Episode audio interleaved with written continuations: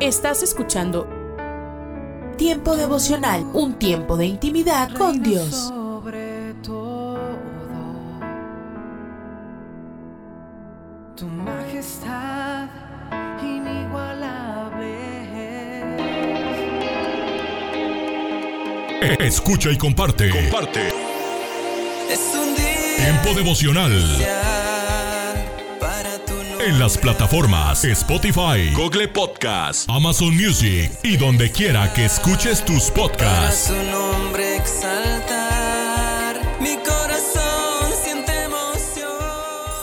Casa de Oración Santa Fe te invita a sus reuniones. Miércoles 8 pm, domingos 8 am y 11 am. Estamos ubicados. Plaza Santa Fe, Boulevard República de Honduras 104, Interior 9, Hacienda Santa Fe, Tlajomulco de Zúñiga, Jalisco. Casa de Oración Santa Fe, un lugar para adorar. En el Evangelio de Juan capítulo 12, verso 25, el Señor Jesús dijo, el que ama su vida la perderá y el que aborrece su vida en este mundo para vida eterna la guardará. Hoy me gustaría tratar sobre el tema asegurando la vida eterna. El Señor habló a Josué y dijo, Israel ha pecado. Esto está en Josué capítulo 7, verso 11. Para Dios, todos los israelitas se corrompieron haciendo lo malo porque habían tomado del anatema, habían hurtado, mentido y ocultado. ¿Por qué el Señor culpó a toda la nación si un solo hombre era el que había pecado? Dios ve al pueblo suyo como un solo cuerpo. Pablo dijo que si un miembro enferma, todo el cuerpo enferma con él. Cuando usted se maltrata una mano, no dice que su mano está enferma, sino estoy enfermo. El Señor vio que todo Israel estaba enfermo. Confrontar el mal no es agradable, pero es necesario. Josué sacó lo oculto a la luz para que el mal fuese quitado de ellos. Después del atentado que vivimos 26 años atrás y nos tocó prácticamente estar un tiempo en otra nación, ya habíamos puesto la responsabilidad de la iglesia en manos del liderazgo, confiando que hacían un buen trabajo. Podríamos decir que habíamos vivido todas las etapas en la iglesia, ya habíamos santificado a la gente, veníamos de una etapa de conquista y veíamos la gracia y la unción de Dios dentro de la congregación, pero hubo un momento en el cual la iglesia hizo una pausa y no entendíamos la razón. Habían entregas, conversiones, células, pero la iglesia no crecía y no entendíamos qué era lo que estaba sucediendo hasta que Dios sacó lo oculto a la luz. En la época de Josué, un hombre llamado Acán se dejó deslumbrar por un manto babilónico.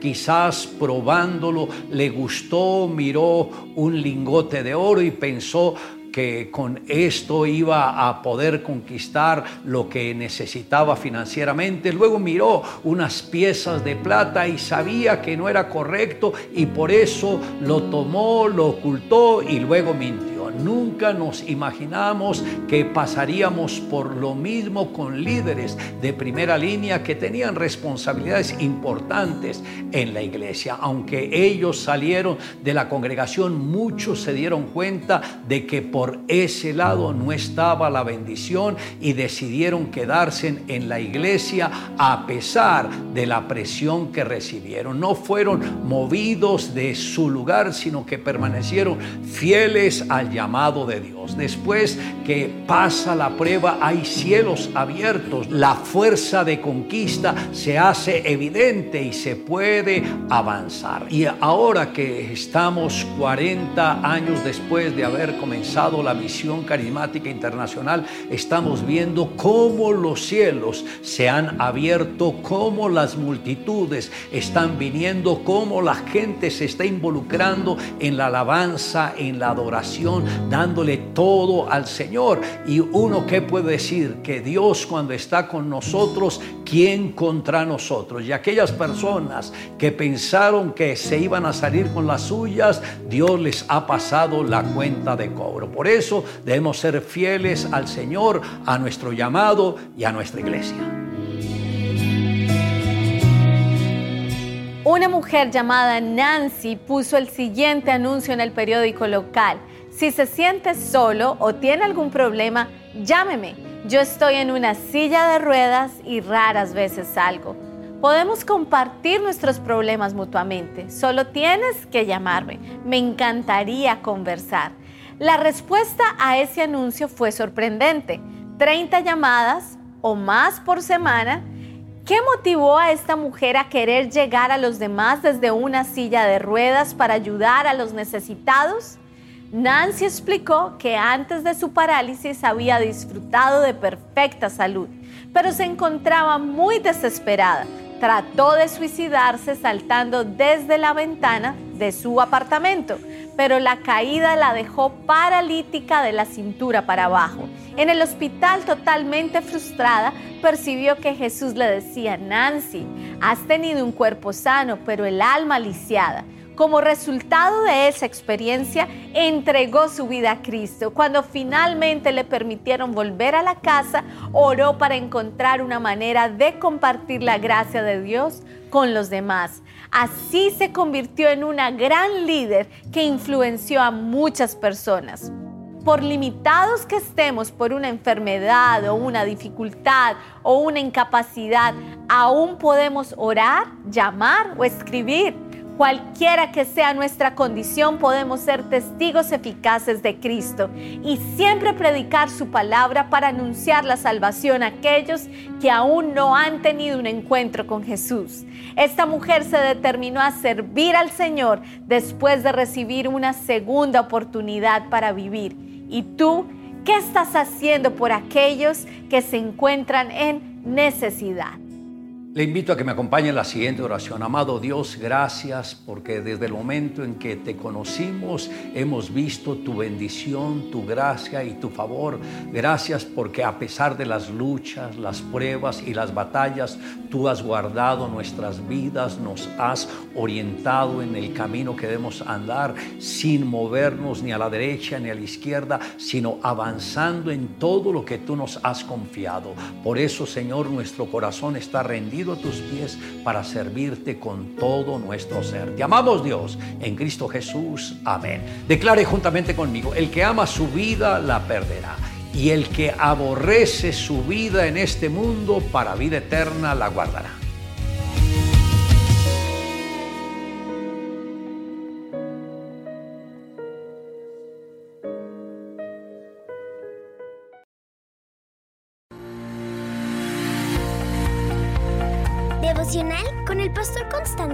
De Valdés.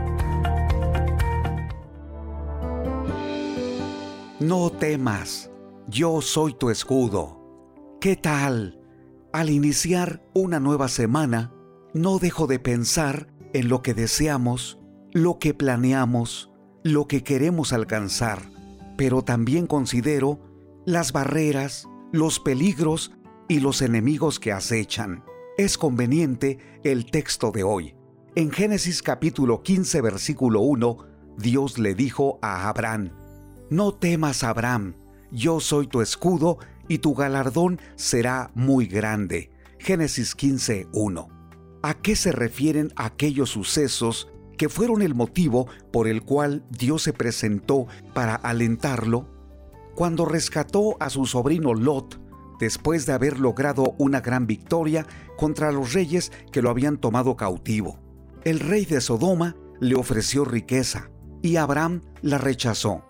Ya habían transcurrido diez años desde que Dios le había prometido una gran descendencia y una tierra.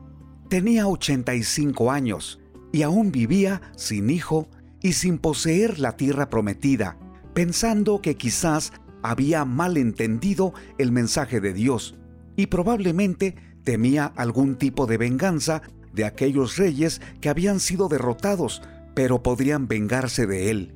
O tal vez pudo haber reflexionado, me equivoqué, ¿por qué respondí de esa manera? Considero que cuando tu fe y la mía comienza a ser azotada y debilitada por los vientos del temor, el miedo puede llevarnos a sentirnos desilusionados, frustrados y tristes. Fue en esos momentos cuando el Señor le dijo a su siervo Abraham, sigue adelante y mira a todos los ejércitos que te rodean. Nadie puede tocarte porque soy tu protector. Confía tu vida y tu futuro en mis manos. Este mismo versículo nos dice que el Señor es más que un escudo para ti y para mí. Es también nuestra recompensa. Porque dijo, te daré un galardón. Abraham tendría un hijo. Dios sabe todo acerca de nuestra vida, lo que nos falta, lo que nos causa miedo, lo que nos paraliza para continuar caminando, lo que nos impide confiar en Dios. Por eso el Señor se presenta para decirte, no temas, yo soy tu escudo. Es importante aceptar esta promesa de Dios, porque nadie puede protegernos perfectamente, solamente el Señor. Su escudo sirve para guardarnos de un enemigo, pero también para detener cualquier ataque. El apóstol Pablo escribió a los discípulos en la ciudad de Éfeso. Cuando recomendó que se pusieran la armadura espiritual, dijo, pero sobre todo, pónganse el escudo de la fe, para que resistan todos los ataques del diablo. El escudo es Dios mismo, su presencia, su poder, su espíritu. Es cierto que si esta semana visualizas problemas, muchas dificultades, estorbos en tu trabajo y alguien que te ha difamado o ha levantado algunos falsos contra ti, el Señor es tu defensa. No tengas miedo. Ve a tu trabajo, a la escuela, a tu hogar o donde andes con certeza. Dios es mi escudo. No tendré miedo. Queridos amigos, esto que he compartido lo recibió Abraham y vio cumplida la promesa de Dios. No solo le dio un hijo, le dio fuerzas para criarlo y mostrarle el camino de obediencia al Padre Eterno. ¿Cómo estás? ¿Con incertidumbre? ¿Con miedo? ¿Con enojo? Confía en el Señor. Oraré por ti. Padre Celestial, a quien está escuchando este devocional, llena su vida con tu paz perfecta, porque tú eres su escudo. Y aunque exista algún enemigo que se oponga y quiera detenerlo, tú estás allí como el escudo perfecto. Este día y toda la semana que tú nos concedas, nos moveremos sin temor. Confiamos en ti. En el nombre de Jesús. Amén. Ánimo. Que tengas un gran día y una gran semana.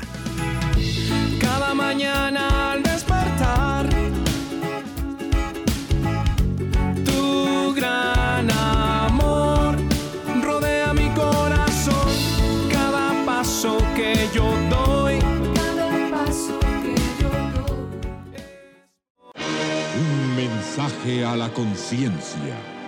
Un momento de reflexión en la vida diaria. Escúchelo en la voz del hermano Pablo. Los dolores de cabeza le comenzaron 10 años atrás. Primero pensó que era exceso de trabajo. Después le dijeron que podría ser migraña. Un médico le diagnosticó sinusitis, pero Bruce Levon no hallaba alivio de ninguna manera y por fin le sacaron una radiografía. El resultado fue interesante. Bruce tenía una bala incrustada en la base del cráneo. Diez años atrás, en un baile, alguien había disparado al azar. Bruce recibió el plomo en la cabeza, aunque solo sintió un rasguño. Más temprano, en esa misma tarde, en camino al baile, Bruce había tenido un accidente de automóvil. Y él siempre pensó que el rasguño había sido el resultado de algún vidrio del parabrisas. No es cosa común vivir 10 años con una bala en la cabeza aunque es cierto que casos así han quedado en los archivos médicos. El cuerpo es un mecanismo maravilloso que se adapta a muchas interferencias. Pero vivir 10 años con una bala en la cabeza no es nada común. Y sin embargo, mi amigo, hay miles de personas que sí llevan algo en la cabeza, en la cabeza y en el corazón, algo que daña y hiere y agravia y deteriora. Me refiero a ofensas, ofensas no perdonadas. Nada produce más daño en el corazón que cargar una injuria, un daño, una ofensa no perdonada. Yo conozco muy bien la reacción normal. Fue Él quien me hizo el mal, decimos. Que venga Él a mí y me pida perdón. Amigo Jesús, en su sermón del monte, dijo algo muy interesante.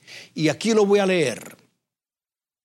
Dice el Señor, si traes tu ofrenda al altar y allí te acuerdas de que tu hermano tiene algo contra ti, deja allí tu ofrenda delante del altar y anda, reconcíliate primero con tu hermano y entonces ven y presenta tu ofrenda.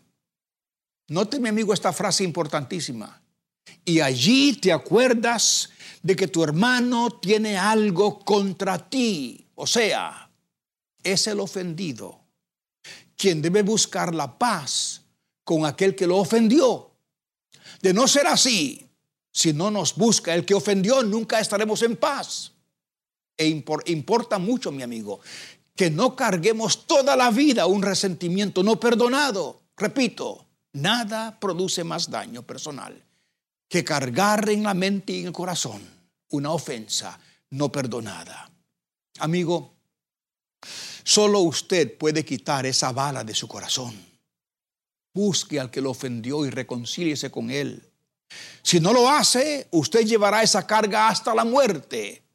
Jesucristo en su corazón le dará gracia para hacerlo. Su propia tranquilidad depende de eso, mi amigo.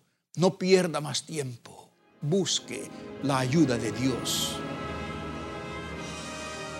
Si aún no se ha suscrito para recibir un mensaje a la conciencia por correo electrónico, le invitamos a que se una a las decenas de miles de personas que ya lo han hecho en más de 120 países. Suscríbase hoy mismo en nuestro sitio conciencia.net y así cada día podrá leer el mensaje y pulsar los enlaces para ver el video o escuchar el audio del programa cuando le sea conveniente. ¿Te imaginas? Una reflexión del pastor y comunicador José Pablo Sánchez con Esperanza Suárez.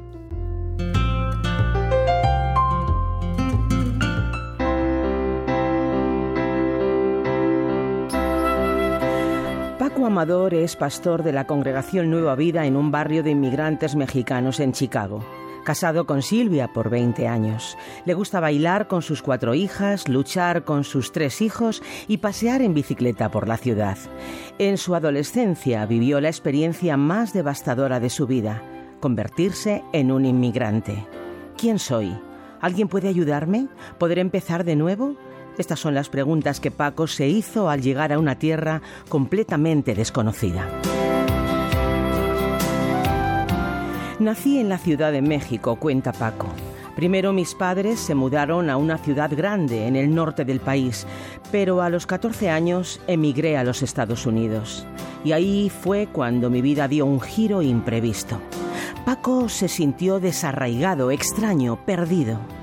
Imagínate ser arrebatado de tu vida normal y plantado en un rincón de la tierra totalmente diferente, cuenta Paco, un lugar donde no hablas el idioma, tu aspecto es diferente al de todos los demás y no intuyes las reglas no escritas por las que las relaciones fluyen.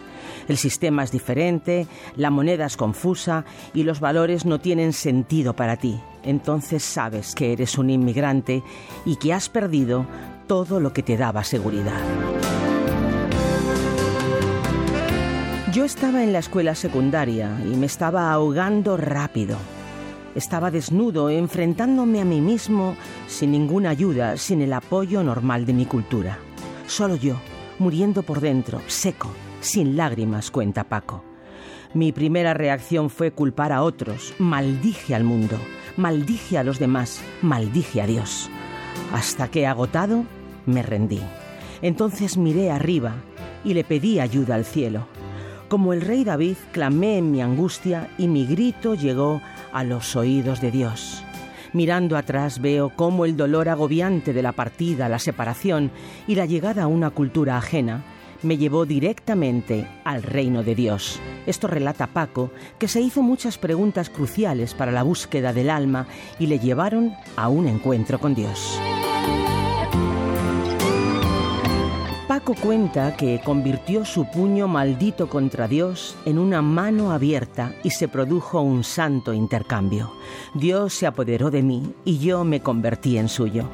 Mi alma rota y desesperada fue colmada con su propósito. Además, recibí una nueva identidad.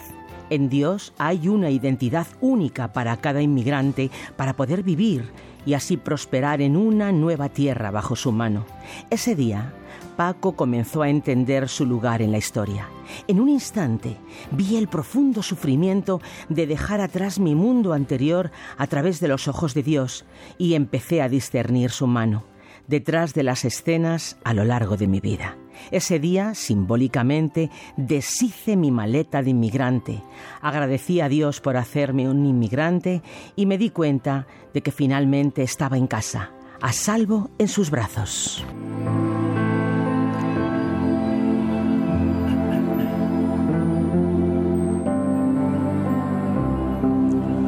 ¿Te imaginas pasar los años más importantes de tu vida, toda tu juventud, sintiéndote fuera de lugar, un ciudadano de segunda, de tercera clase, un raro, totalmente desconectado de tu entorno, de tus compañeros de clase, de tus vecinos, sin entender su idioma, su cultura, sus costumbres? ¿Te imaginas mirarte al espejo y sentir vergüenza, verte sin valor alguno, sin identidad, sin rumbo y triste, amargado, resentido con tu familia y con todo el mundo, incluso con Dios, porque permitió tu desarraigo y toleró la lejanía de la tierra que te vio nacer. ¿Te imaginas que en ese dolor buscas una respuesta y clamas al cielo por ayuda, levantas tu puño cerrado contra Dios demandando una respuesta y en ese momento entiendes que no eres el único expatriado, el único inmigrante, el único que dejó su tierra atrás, que Jesucristo ya lo hizo por ti por amor y sufrió como nadie para rescatarte y demostrarte cuánto vales a sus ojos. ¿Te imaginas que en ese momento entiendes que tu historia tiene sentido porque Dios la preparó especialmente para ti, para bendecirte y prosperarte? Pues no te lo imagines más, es verdad, la verdad de aquellos que aceptan los planes de Dios en su vida. ¿Has escuchado ¿Te imaginas? Un espacio producido por Radio Encuentro, Radio Transmundial en España comunícate a info@radioencuentro.net.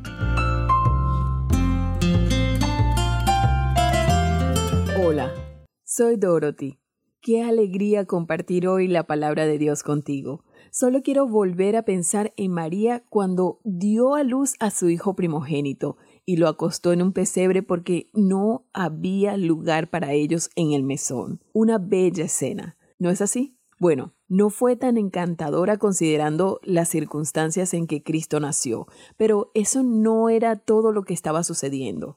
Satanás estaba furioso. Él no quería que Jesús viniera a este mundo. Satanás no quería verte rescatado de tu pecado. Él no quería soltar el dominio del sistema de este mundo. Satanás estaba gobernando como el príncipe de este mundo y disfrutaba de eso. Así que en ese momento se produjo un ataque que muy claramente vino a través de alguien que realizó un gran acto. Su nombre era Herodes. Mira, Herodes estaba receloso con respecto a la corona real. Él se enteró que habían llegado algunos hombres sabios quienes dijeron que mediante la aparición de una estrella concluyeron que el rey de los judíos había nacido. Ellos querían venir y adorarlo. Herodes, inspirado por Satanás, procuró sutilmente descubrir el lugar en el que nacería Jesús, dando todo tipo de ideas de querer venir y adorarle por sí mismo. Sin lugar a dudas, quienes habían estado buscando a Cristo conocían lo que decían las escrituras y sabían que Él nacería en Belén de Judea. Sin embargo,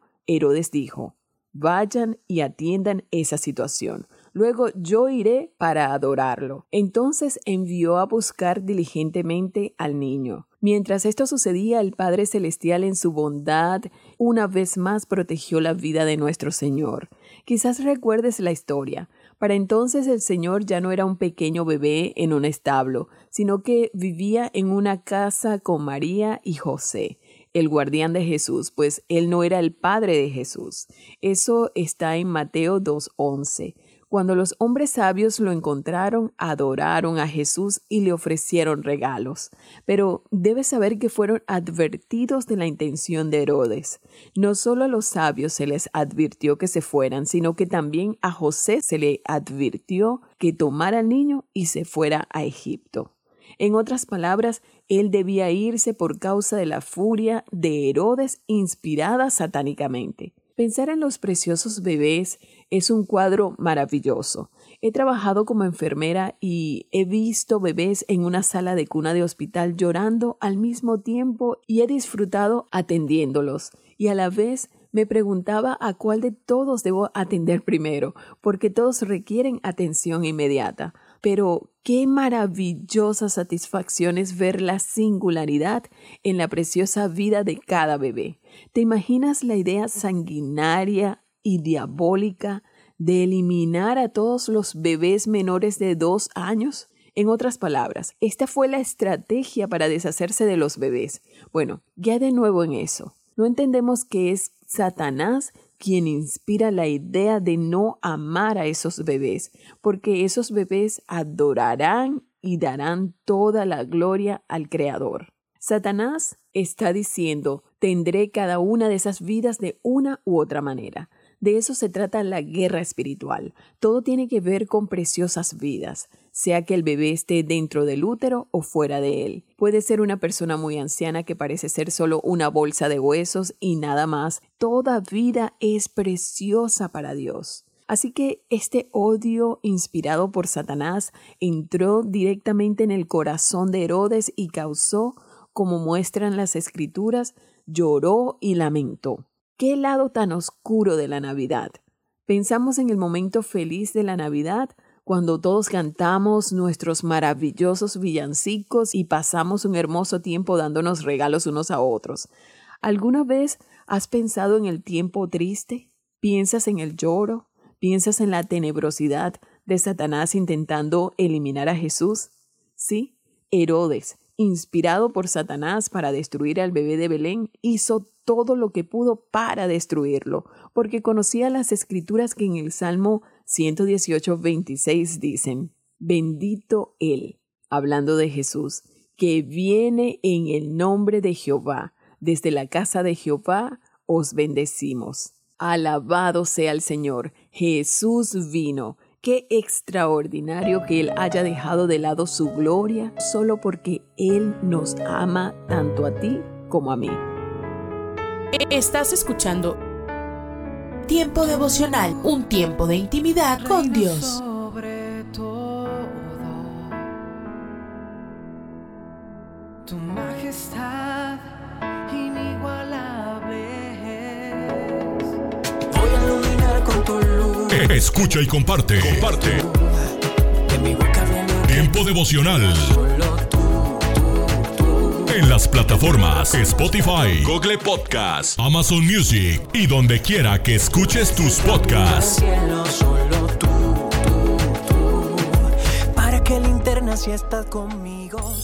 Casa de Oración Santa Fe te invita a sus reuniones. Miércoles 8 pm, domingos 8 am y 11 am. Estamos ubicados. Plaza Santa Fe, Boulevard República de Honduras 104, Interior 9, Hacienda Santa Fe, Tlajomulco de Zúñiga, Jalisco. Casa de Oración Santa Fe, un lugar para adorar. Buenos días, queridos hermanos. Dios les bendiga y vamos a, a, orar pidiendo al Señor su guía en este momento. Padre, muchas gracias por la obra que tú has hecho por el Señor Jesucristo para darnos vida eterna. Fue necesario que el Señor fuera a la cruz. No había otra posibilidad. Y el Señor lo hizo por nosotros. Y tú le enviaste y Él vino y fue obediente y lo llevó a cabo la obra hasta sus últimas consecuencias. y todo por amor a cada uno de nosotros para llevarnos a ti, para darnos vida eterna. Te damos gracias, muchas gracias por tu amor. Y queremos que nos guíes para que podamos ser verdaderos adoradores que te adoren en espíritu y en verdad. En el nombre del Señor Jesús te damos gracias por todo tu amor. Amén. Quiero mirar lo que dice Mateo allí en el capítulo 27 de Mateo y en el versículo 32, cuando relata la crucifixión y la muerte del Señor Jesús. Y dice el versículo 32, cuando salían hallaron a un hombre de Sirene que se llamaba Simón. A este obligaron a que llevase la cruz. Y cuando llegaron a un lugar llamado Gólgotas, que significa lugar de la calavera, le dieron a beber vinagre mezclado con hiel, pero después de haberlo probado no quiso beberlo. Cuando le hubieron crucificado, repartieron entre sí sus vestidos echando suertes, para que se cumpliese lo dicho por el profeta. Partieron entre sí mis vestidos y sobre mi ropa echaron suertes, y sentados le guardaban allí. Y pusieron sobre su cabeza su causa escrita, Este es Jesús, el rey de los judíos. Entonces crucificaron con él a dos ladrones, uno a la derecha y otro a la izquierda y los que pasaban le injuriaban meneando la cabeza y diciendo, tú que derribas el templo y en tres días lo reedificas, sálvate a ti mismo si eres hijo de Dios, desciende de la cruz. De esta manera también los principales sacerdotes, escarneciéndole con los escribas y los fariseos y los ancianos, decían, a otros salvó y a sí mismo no se puede salvar. Si es el rey de Israel, descienda ahora de la cruz y creeremos en él. Confió en Dios, líbrele ahora si le quiere, porque ha dicho soy hijo de Dios. Lo mismo le injuriaban también los ladrones que estaban crucificados con él. Y desde la hora sexta hubo tinieblas sobre toda la tierra hasta la hora novena. Cerca de la hora novena Jesús clamó a gran voz diciendo, Elí, Elí, Lama Sabactani, esto es, Dios mío, Dios mío, ¿por qué me has desamparado? Y algunos de los que estaban allí decían al oírlo, a Elías llama a este. Cuando nosotros miramos esto, decimos la obra del Señor Jesucristo. Y, vemos cómo Él obró de acuerdo a lo que el Padre le había encomendado y cómo el ser humano obró en contra del Hijo de Dios. Jesús fue aquí abajo en el curso de su camino de obediencia y de humildad, así como decía el profeta Isaías en el capítulo 53 y en el versículo 3, aquel varón de dolores, experimentado en quebranto. Miramos todo lo que el profeta relata, cómo tuvo su fiel cumplimiento al pie de la letra, todo lo que el profeta decía en el capítulo 53 se fue cumpliendo y como dice la escritura, ¿no? Para que se cumpliese lo dicho por los profetas. Yo creo que es algo maravilloso y ver todo esto, no nos cansemos de leer en los evangelios el relato de su condenación y de su crucifixión, lo que precedió a la cruz. Miramos, mirábamos todo lo que hicieron, ¿no? lo que era antes de que le crucificaran, toda aquella eh, flagelación ordenada por Pilato con aquellos soldados. Había dicho que era inocente, que no tenía falta, y sin embargo, para satisfacer al pueblo, le mandó azotar y, y condenar, y sabemos todo lo que hicieron allí aquellos soldados, las brutalidades de, de aquellos soldados romanos contra la persona del Señor Jesucristo y la obra que él había venido a realizar, aquella corona de espinas, cómo le escupieron en el rostro, los golpes que le dieron y después la crucifixión, los clavos en las manos y los pies, la vergüenza de la exposición ante todas las burlas y la angustia y las injurias que ellos le decían al Señor cuando estaba en aquel lugar, ¿no? Ocupando nuestro lugar en la cruz. Ahora, cuando nosotros miramos lo que dice el evangelista Lucas con respecto a lo que hacía el Señor antes de ir a la cruz, cómo el Señor sabía todo su sufrimiento, vamos al Evangelio de Lucas, al capítulo 18 y al versículo 31, cuando dice, tomando Jesús a los doce, les dijo, He aquí subimos a Jerusalén y se cumplirán todas las cosas escritas por los profetas acerca del Hijo del Hombre, pues será entregado a los gentiles y será escarnecido y afrentado y escupido, y después que le hayan azotado, le matarán. Mas al tercer día resucitará. Pero ellos nada comprendieron de estas cosas y esta palabra les era encubierta y no entendían lo que se les decía. El Señor sabía perfectamente todo lo que le iba a suceder. Pero debemos comprender que esos sufrimientos que Cristo padeció de parte de los hombres no son los eh, padecimientos expiatorios. Estos no podían quitar un solo eh, de nuestros pecados, ni uno. Todo lo que Él sufrió, todo lo que le hicieron, toda la burla y el desprecio. Pasaron aquel tiempo, aquellas seis horas, desde el momento que Jesús fue crucificado hasta que eh, expirara y entregara el Espíritu al Padre, como dice la Escritura.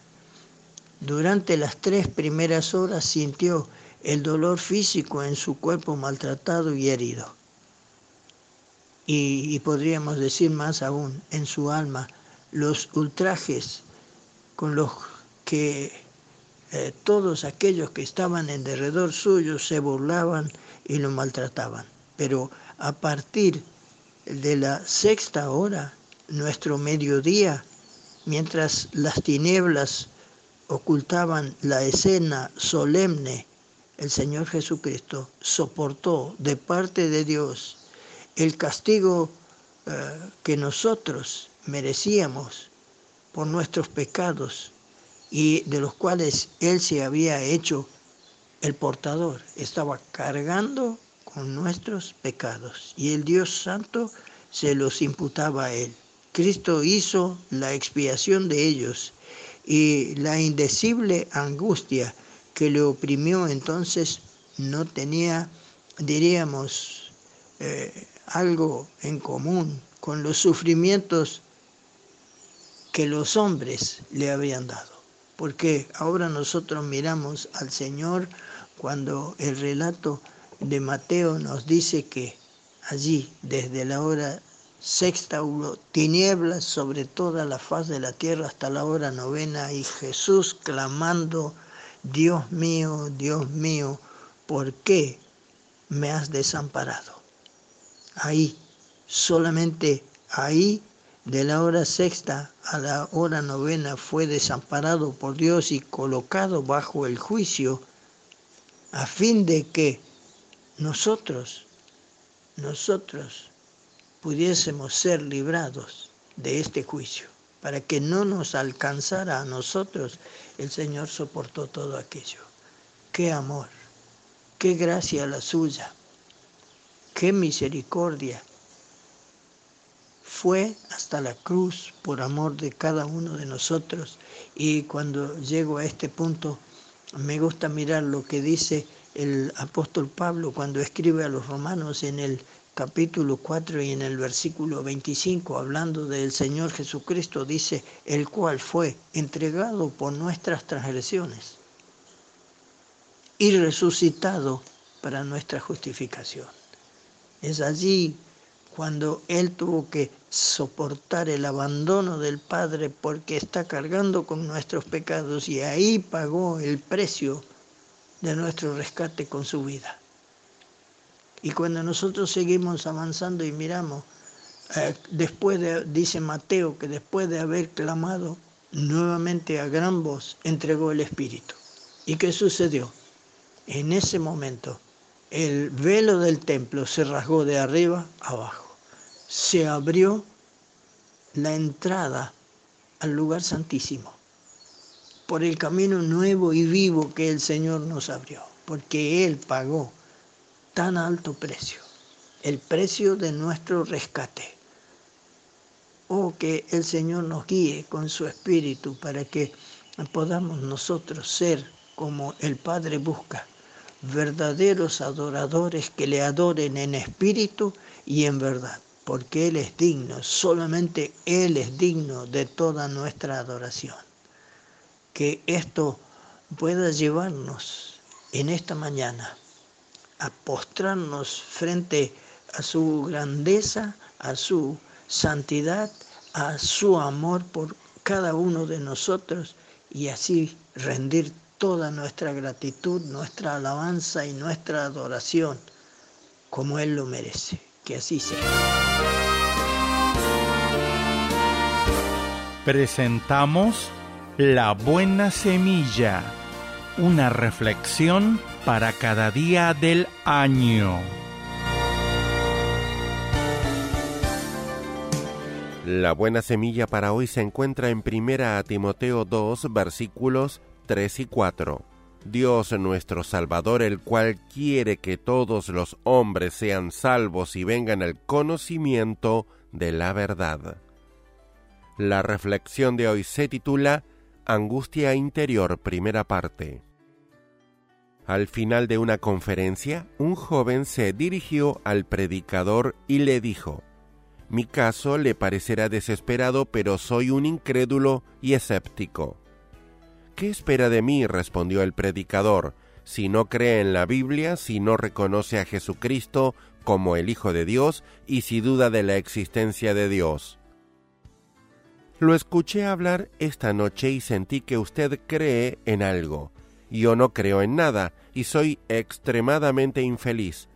¿Podría mostrarme cómo creer y ser feliz como usted? Ayúdeme, por favor. Soy estudiante de Derecho, pero me siento tan infeliz que no consigo estudiar. Estoy ansioso y turbado.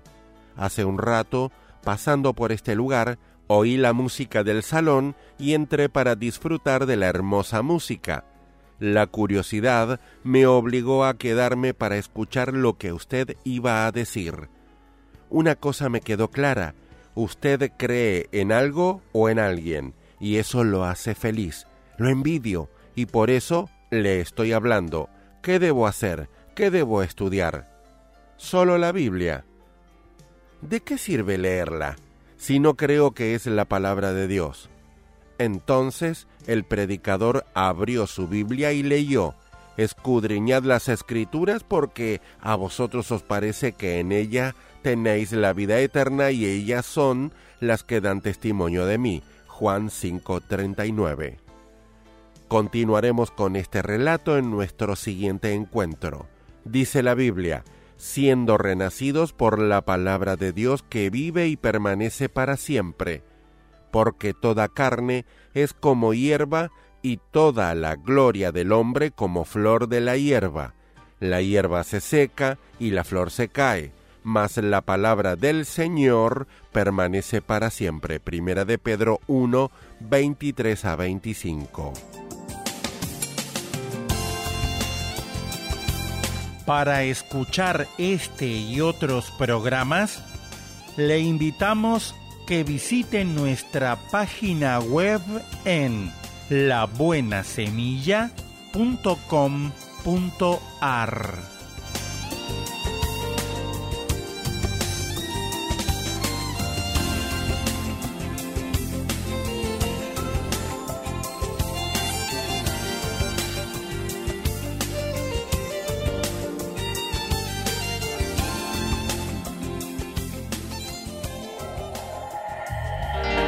Esto es la palabra para ti hoy.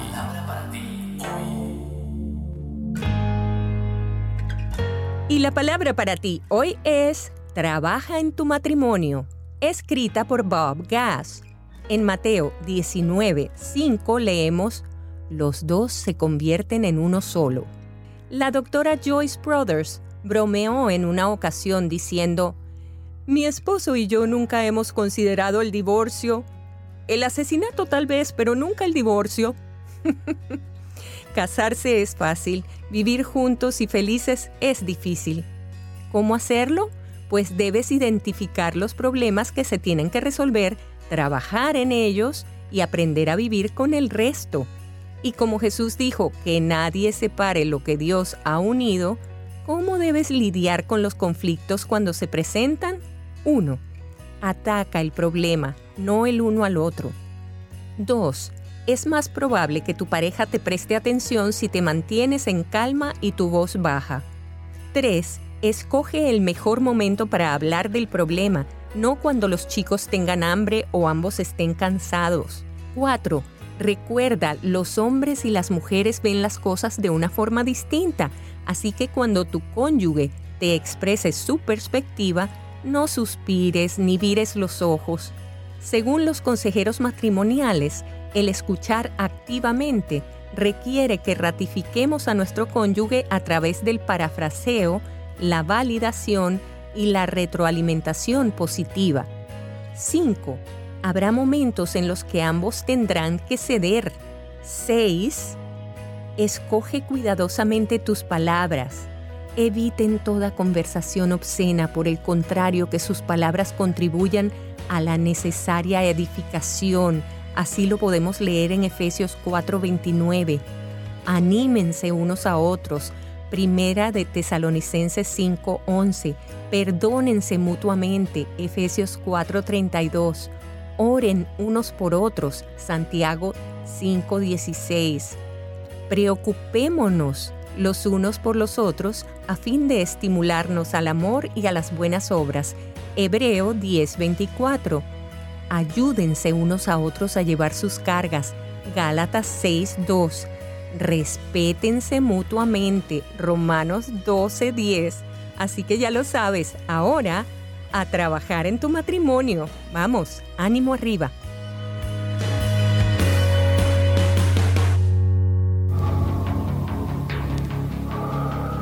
En las nubes de la incertidumbre, el dolor y el desaliento, surge un rayo de esperanza en la voz internacional de la radio de Guillermo Villanueva.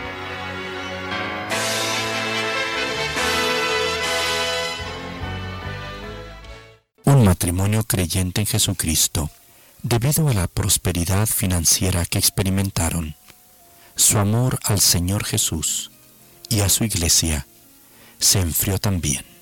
Al pasar el tiempo, su amor se debilitó, pero también tuvieron la gran felicidad de ver el nacimiento de unos hijos gemelos que llenaron sus vidas de mucho gozo. Pero aún así, esta bendición no los acercó al Señor e hicieron oídos sordos a los ruegos de sus hermanos en Cristo. Pero un día sufrieron un accidente trágico. Fallecieron los dos pequeños niños en un accidente de carretera. Y los padres quedaron destrozados y sin consuelo. Un día salieron de viaje para distraerse y aliviar su pena y dando un paseo por el campo, vieron a un pastor guiando a sus ovejas. Mientras ellos miraban con curiosidad, notaron que el pastor llegó a la orilla de un arroyo y quiso que las ovejas cruzaran, pero éstas se obstinaron a no pasar. El pastor entonces se acercó a una oveja que tenía dos corderitos a su lado, y tomando los corderitos en sus brazos, pasó el arroyo. Inmediatamente cruzó la madre y enseguida las demás ovejas. Oh, nuestros amigos comprendieron con claridad que Dios les estaba hablando. Jesús, como aquel pastor, había tomado en sus brazos a sus pequeños hijos para llevarlos al cielo, para que ellos pudieran retornar al camino de Cristo. Este incidente nos recuerda las palabras de Hebreos 12:6, porque el Señor al que ama disciplina y azota a todo aquel que recibe por hijo. Sí, Dios castiga, pero Dios es paciente. Antes del castigo Él espera. Antes del castigo Él nos da oportunidades para el arrepentimiento. Él castiga porque es justo. Si no lo hiciera, Él sería injusto. Antes del castigo, nos advierte que va a venir. Sin embargo, Dios es amor. Por lo tanto, cuando Él nos castiga, lo hace sabiamente y con amor.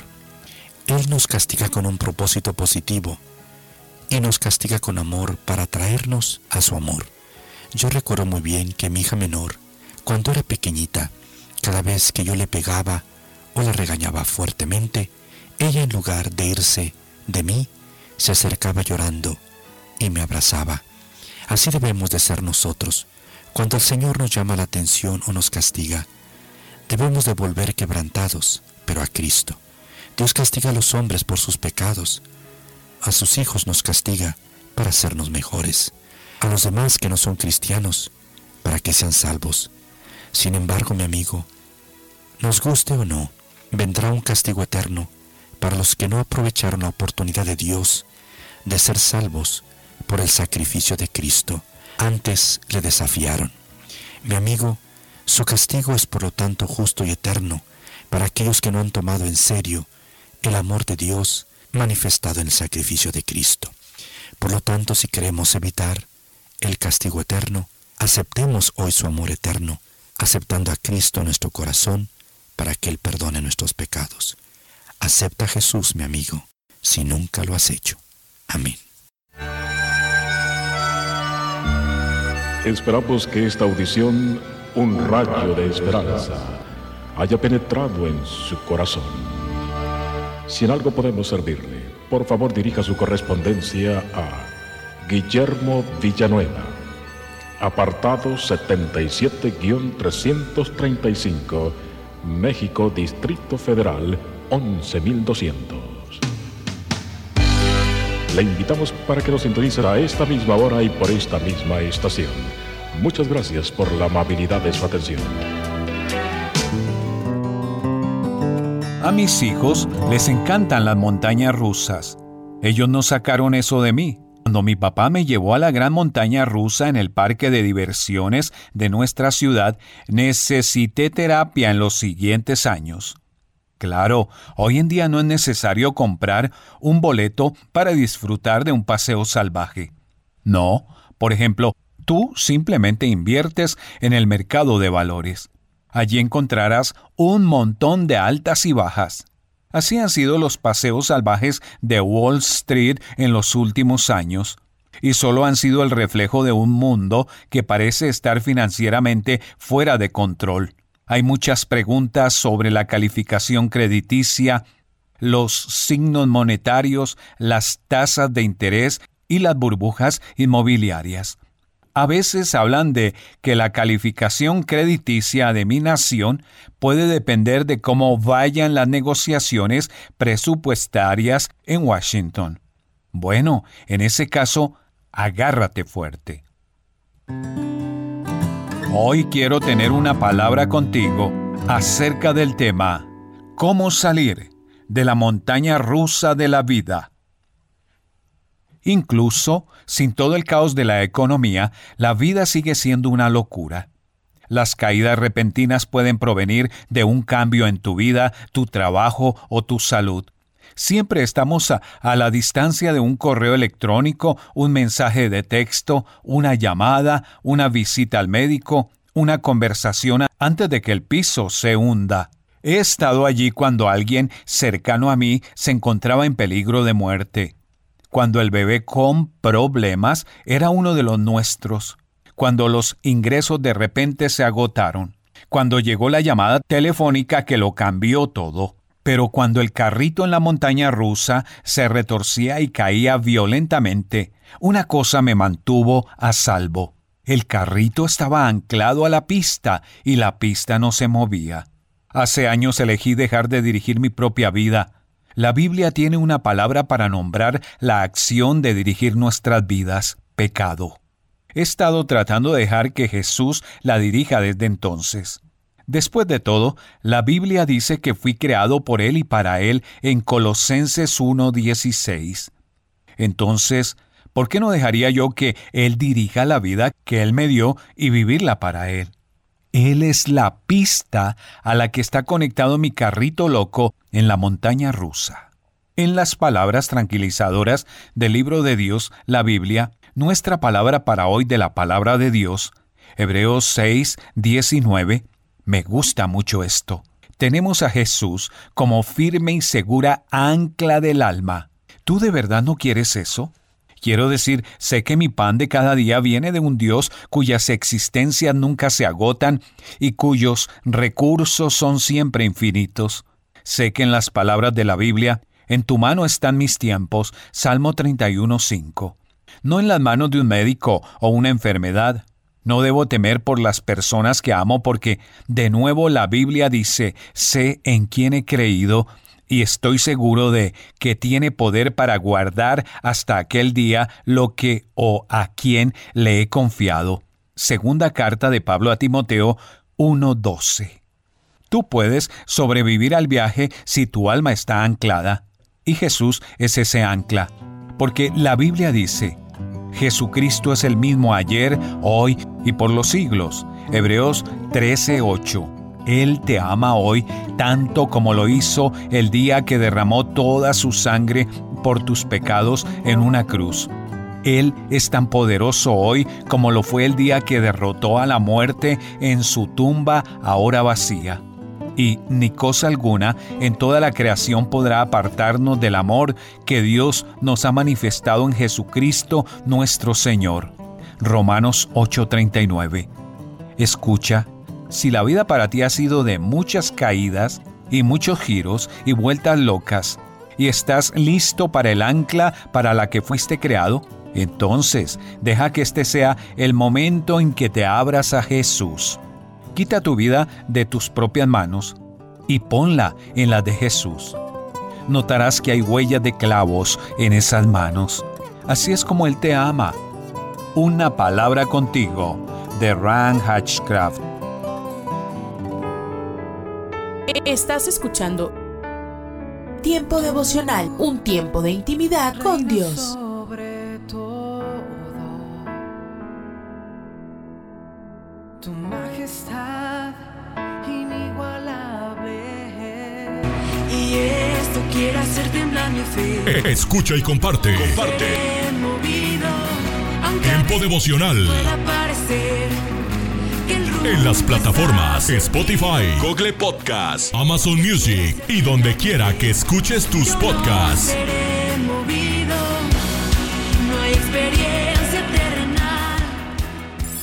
Casa de Oración Santa Fe te invita a sus reuniones. Miércoles 8 pm, domingos 8 am y 11 am. Estamos ubicados. Plaza Santa Fe, Boulevard República de Honduras 104, Interior 9, Hacienda Santa Fe, Tlajomulco de Zúñiga, Jalisco. Casa de Oración Santa Fe, un lugar para adorar.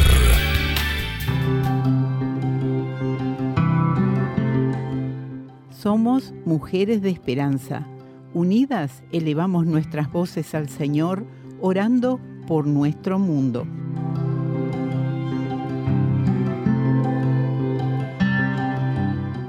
Señor, que la Iglesia y el gobierno en Filipinas muestren simpatía, compasión y ayuden a las mujeres necesitadas en la prostitución. Que estas mujeres sean liberadas de este tipo, esta clase de vida. Ayúdales, Señor. Amén.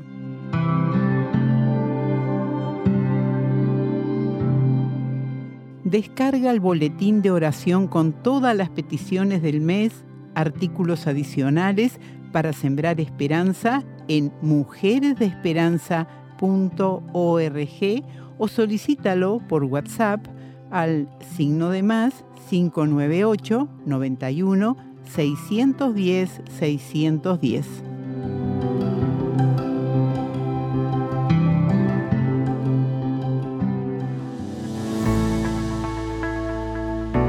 Tome unos momentos para recibir ánimo y renovación con pautas para vivir. Jesús se dirigió otra vez a la gente diciendo, Yo soy la luz del mundo. El que me sigue tendrá la luz que le da vida y nunca andará en la oscuridad. No hay tal cosa como la oscuridad, dijo Malcolm Magridge, solo una imposibilidad para ver. Por un largo tiempo Magridge vivió en una oscuridad espiritual tan opresiva que intentó quitarse la vida. Pero al intentarlo, Magridge hizo un cambio radical que finalmente lo llevó a la luz de la fe. Este cínico convertido en creyente entendió que lo único que disipa la oscuridad es la luz. No obstante, encender la luz espiritual en nuestras vidas no siempre es tan simple como encender un interruptor. Magridge también señaló, solo los ateos nunca dudan. El momento en el que uno cree, duda automáticamente. La duda es parte integral de la fe. Muchos saben que Dios está allí, pero no saben cómo conectarse con Él. La conexión con Dios se llama fe, y la fe es algo que usted pone o coloca en alguien. No trabaja para obtenerla es responder a la invitación de Jesús, quien dijo, vengan a mí todos ustedes que están cansados de sus trabajos y cargas, y yo los haré descansar. Es creer que las promesas de la palabra de Dios tienen su nombre, que el Dios maravilloso que envió a su Hijo a nuestro maravilloso mundo sabe su nombre, se preocupa por usted, escuchará los lamentos de su corazón. A.W. Tozer en su libro En la búsqueda de Dios escribió, Cuando levantamos nuestros ojos interiores para mirar a Dios, estamos seguros de encontrarnos con ojos amistosos que nos miran, porque está escrito que los ojos del Señor van de un lado a otro recorriendo la tierra. Acaba de escuchar a Eduardo Palacio con Pautas para Vivir, un ministerio de Guidelines International.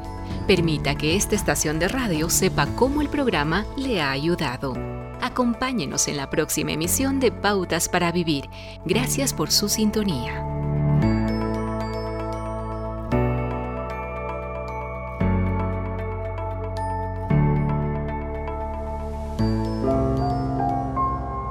¿Qué es para el mundo la libertad? ¿Por qué es en definitiva libertador obedecer a Dios y sus caminos? El pensamiento de hoy está escrito por Tom Felton. Tom escribe. La expresión del adolescente reflejaba angustia y vergüenza. De cara a las Olimpiadas de Invierno de 2022, su éxito como patinadora no tenía parangón y la hacía candidata segura a la medalla dorada. Pero luego el resultado de un análisis de sangre reveló una sustancia prohibida. Agobiada por el enorme peso de las expectativas y la condena, se cayó varias veces durante la competición y no hubo ni podio ni medalla. Antes del escándalo había desplegado libertad artística y creatividad, pero ahora su sueño se había roto. Desde los orígenes de la humanidad, Dios ha revelado la importancia de la obediencia al ejercer el libre albedrío. La desobediencia produjo efectos devastadores en Adán y Eva y todos nosotros, ya que el pecado trajo dolor y muerte al mundo. No tenía por qué ser así. Dios había dicho, de todo árbol del huerto podrás comer, excepto de uno. Pensando que serían abiertos sus ojos y serían como Dios, comieron del prohibido árbol de la ciencia del bien y del mal, y tras eso, pecado, vergüenza y muerte. En su gracia Dios nos da libertad y muchísimo para disfrutar. Con amor nos llama a obedecerlo para nuestro bien. Que el Señor nos ayude a disfrutar de una vida plena y libre de vergüenza. Oremos, Padre, gracias por la libertad de obedecerte. En el nombre de Jesús. Amén. El pensamiento de hoy fue traído a ustedes de parte de Ministerios Nuestro Pan Diario. Hoy en Ecos del Pasado.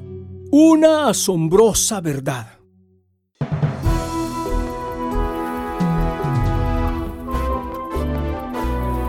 Ecos del Pasado con Emilio Mesa. Un segmento de la Biblia para ti en este día. Consejos del pasado que impactan el presente. Pues Dios amó tanto al mundo que dio a su Hijo único. Juan 3:16. Este versículo es una declaración que en esta tierra no nos atreveríamos a hacer si Jesús no la hubiera hecho primero. El pecado levantó una barrera entre nosotros y Dios y entre la tierra y el cielo, y sembró su veneno por todo lugar existente en el mundo. La realidad del poder del pecado, horrorífico y destructor, es algo que nosotros no tenemos que debatir. Guerras, genocidio, muertes de niños inocentes, relaciones rotas, contaminación, destrucción de las especies y más. Pero la asombrosa verdad revelada en el cielo y ahora revelada en la tierra es que Dios ama a este mundo, no al pecado, no a la violencia, no a la locura que destruye tanto. Él ama los bosques y montañas, ríos y océanos, las flores, los animales y a todas las personas, hombres y mujeres, niños y niñas. Dios ama a este mundo tanto que envió a su Hijo no para destruir la tierra y a nosotros, sino para destruir la muerte y traer vida nueva, hermosa y abundante para el deleite de toda la creación. Piensa un rato hoy acerca del amor de Dios, que te incluye a ti y también a tus hijos, a tus amigos y vecinos en su gran amor. Y su deseo es que todos estén llenos con su vida. Dios, gracias por tu amor hacia el mundo, incluyéndonos a nosotros, que veamos a todos a nuestro alrededor, incluidos en tu amor, y juntos cuidemos tu creación. En el nombre de Jesús. Amén. Este fue tu segmento de la Biblia, Ecos del Pasado, con Emilio Mesa, preparado exclusivamente para impactar tu presente. Un aporte para esta emisora de Ministerio Reforma. Búscanos en www.ministerioreforma.com. Acabas de escuchar una emisión más de Mensajes de Fe y Esperanza. Puedes escribirnos por correo postal a la siguiente dirección: Pio Box 8700, Cari, NC 27512, Estados Unidos. También puedes enviar un correo electrónico a fe y esperanza transmundial.org. Gracias por la sintonía y la esperamos en el próximo programa de Mensajes, de, fe y esperanza.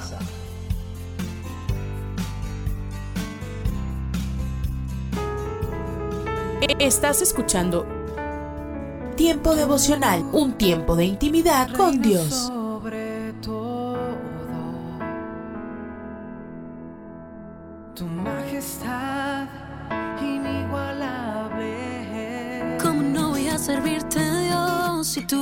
Escucha y comparte. Comparte. Tiempo devocional. En las plataformas Spotify, Google Podcast, Amazon Music y donde quiera que escuches tus podcasts. Por amor, mi mejor canción. Solo. Casa de Oración Santa Fe te invita a sus reuniones. Miércoles 8 pm Domingos, 8 a.m. y 11 a.m. Estamos ubicados. Plaza Santa Fe, Boulevard República de Honduras 104, Interior 9, Hacienda Santa Fe, Tlajomulco de Zúñiga, Jalisco. Casa de Oración Santa Fe, un lugar para adorar.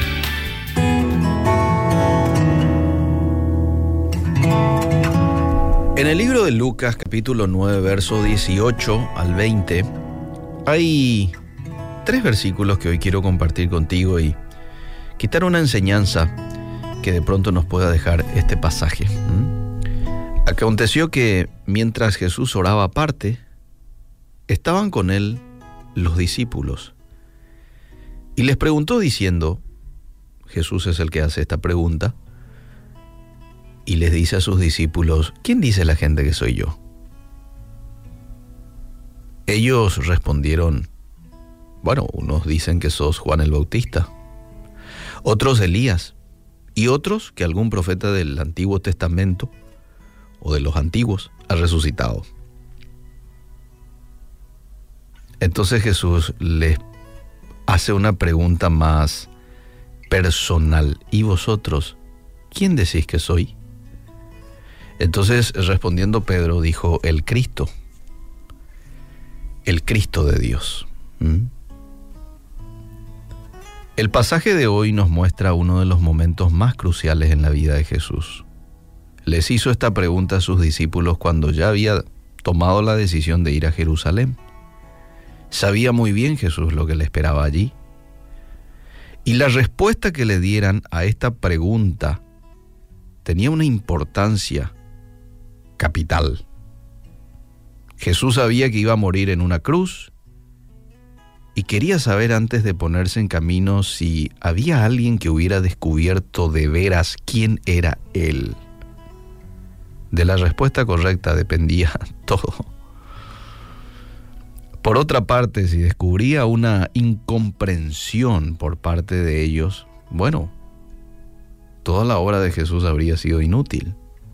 Si se habían dado cuenta, aunque fuera incompletamente, eso quería decir que Jesús había encendido en sus corazones una antorcha tal que el tiempo no iba a poder apagar. Y ahí es donde les lanza la pregunta. Y ustedes, está bien, la gente dice eso, pero ustedes, ¿quién dicen que soy? Bueno, ahí vino la respuesta de Pedro. Qué gran alivio debió haber sido para Jesús el escuchar de labios de este hombre el gran descubrimiento. Porque él les responde, tú eres el Mesías enviado por Dios. Cuando Jesús oyó esto, probablemente dijo, no he fracasado. Pero los doce tenían que descubrir no solo quién era Jesús, sino lo que aquello significaba. Hay que entender de que los discípulos habían crecido en un ambiente en el que se esperaba que Dios vaya a mandar un rey conquistador que llevara al pueblo de Israel a ser el amo del mundo. Eso era lo que ellos creían que se iba a venir en un futuro. Pero Jesús todavía tiene que enseñarles que el Mesías, el ungido de Dios, en realidad no había venido en un carácter de conquistador, de libertador, no, él había venido para morir en una cruz. Jesús tenía que darles la vuelta a todas las ideas que ellos tenían acerca de Dios y de los propósitos de Dios. Y eso fue lo que se dedicó a hacer desde aquel momento. Hay dos grandes verdades generales en este pasaje y lo quiero compartir contigo. En primer lugar, Jesús empezó por preguntarles lo que la gente decía de él. Y una vez que ellos le respondieron, bueno, a continuación les pregunta directamente a sus discípulos, ¿y vosotros? ¿Quién decís que soy?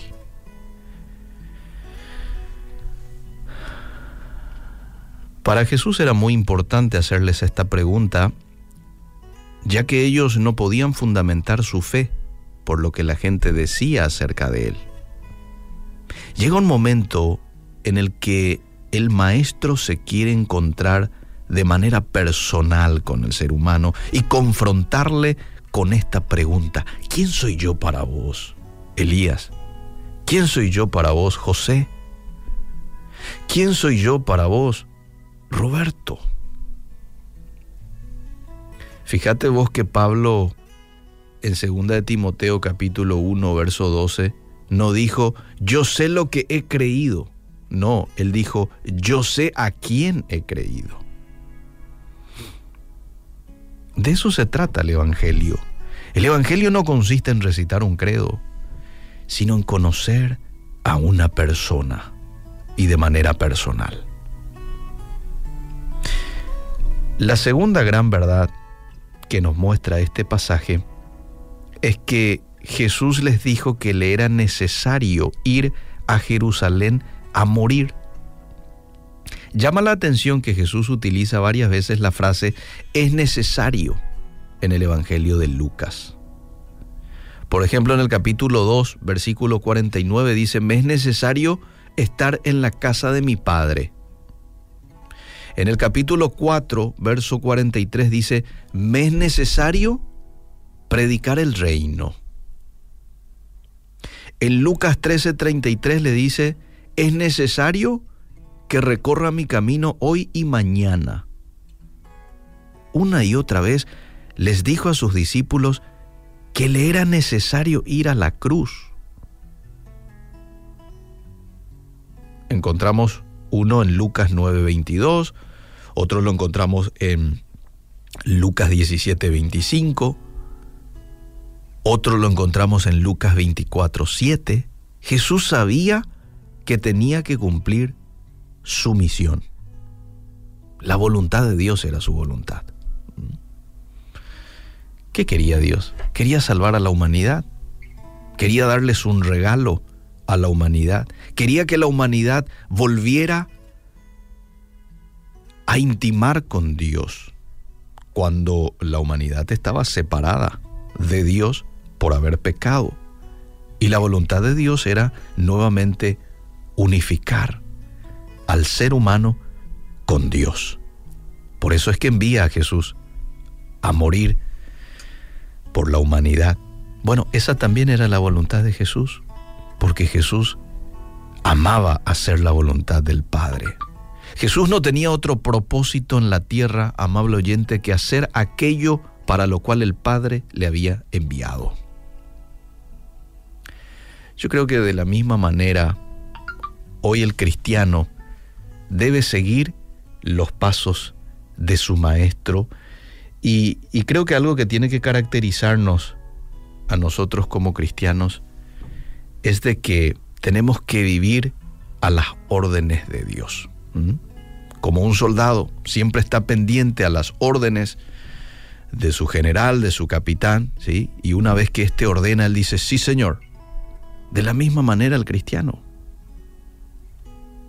La vida cristiana, amable oyente, consiste en conocer a Jesús de manera personal y en renunciar a mis deseos, a mi voluntad personal, para hacer los deseos y la voluntad de Dios.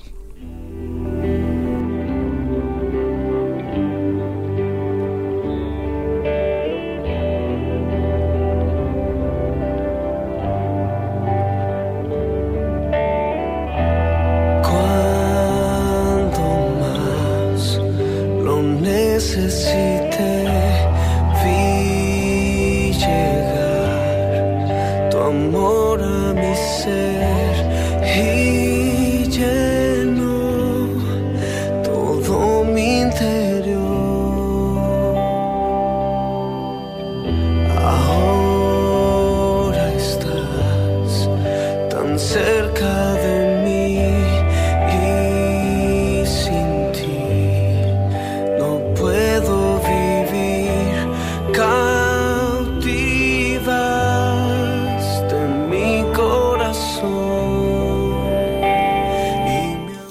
Soy Johnny Erickson Tara. En el capítulo 3 de Primera de Tesalonicenses, el apóstol Pablo dice, ustedes saben que estamos destinados a pasar por dificultades. ¡Wow! Me imagino que más de un cristiano en la iglesia de Tesalónica se ha de haber sorprendido por esa declaración del apóstol Pablo. Pues obvio que en la vida hay problemas, pero ¿cómo que estamos destinados a pasar por dificultades? Así es. Pero es por eso por lo que Pablo agrega, fortalécete, anímate en tu fe y no dejes que las pruebas te inquieten. Jesús aprendió la obediencia a través de su sufrimiento en la cruz. Así que tú también puedes, querido cristiano, cristiana. Si en tu destino cercano están las pruebas, ten fe. Jesús va contigo. Sigue adelante, pues te espera una eterna paz con Cristo. Alimento para el alma. Lecturas diarias de inspiración producidas por Radio Transmundial. Reconoce tu necesidad de Dios. Pensemos en un hombre que por accidente terminó con una soga atada a su cuello, la cual poco a poco le va apretando debido a que está enlazada a una de las máquinas con las que trabaja para evitar ser ahorcado con esta, requiere que alguien le ayude cortándola o apagando la máquina. Llega uno de sus empleados que al ver la escena decide cortar la soga, pero el hombre no se lo permite porque es difícil conseguir otra como esa. Entonces el empleado decide apagar la máquina. El hombre tampoco se lo permite porque se cortará la producción. ¿Qué pasará entonces? Obviamente el hombre morirá por no haber recibido la ayuda necesaria. Esto parece increíble, pero así se encuentra la mayor parte de la humanidad. Necesita ayuda urgente para no morir eternamente, pero valora mucho más las cosas del mundo que son pasajeras y les llevan a la muerte eterna. Podríamos decir que se cree rica espiritualmente y cree que no tiene necesidad de nada. Sin embargo, se requiere ser pobre en espíritu reconocer nuestra necesidad espiritual para recibir la vida eterna, el reino de los cielos. Jesucristo, Dios hecho hombre, vino a sustituirnos para que no tuviésemos que morir por nuestros pecados como lo merecíamos. Pero necesitamos arrepentirnos, reconocer su señorío en nuestras vidas y vivir de acuerdo a su palabra. Hoy usted puede tomar una decisión reconocer su necesidad espiritual, arrepentirse de hacer lo que ofende a Dios, comprender que sin Cristo morirá eternamente y entregarle su vida a Él. Señor Jesús, hoy reconozco mi necesidad de ti. Sálvame. Meditación escrita por Aminta de Medina, Colombia.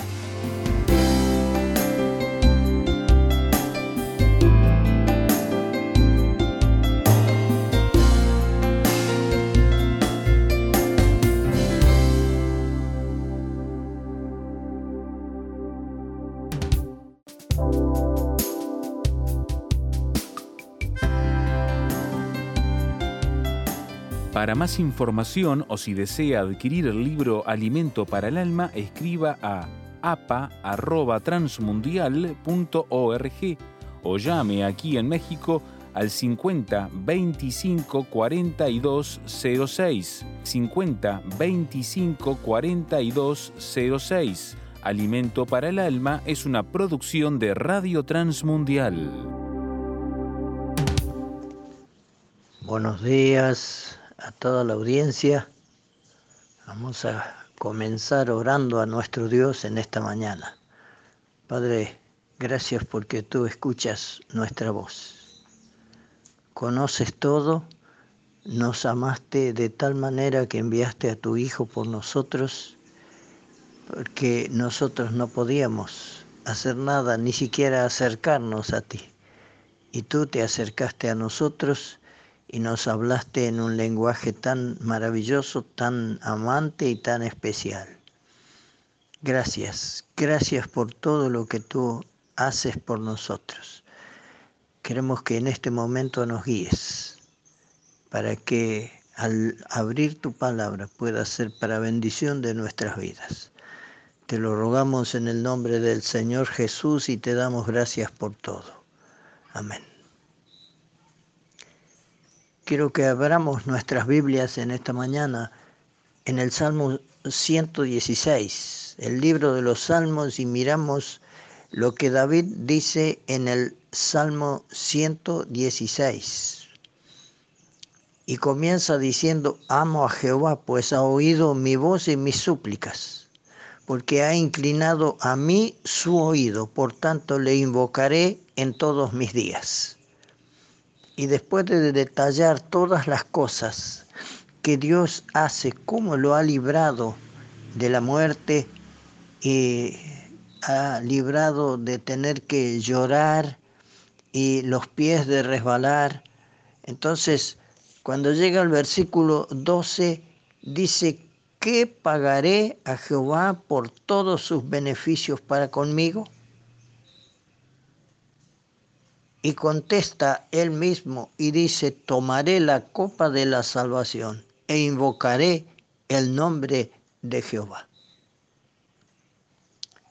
Cuando pensamos y miramos toda la escritura, la palabra de Dios, encontramos que no hay ninguno que puede pagar algo a Dios.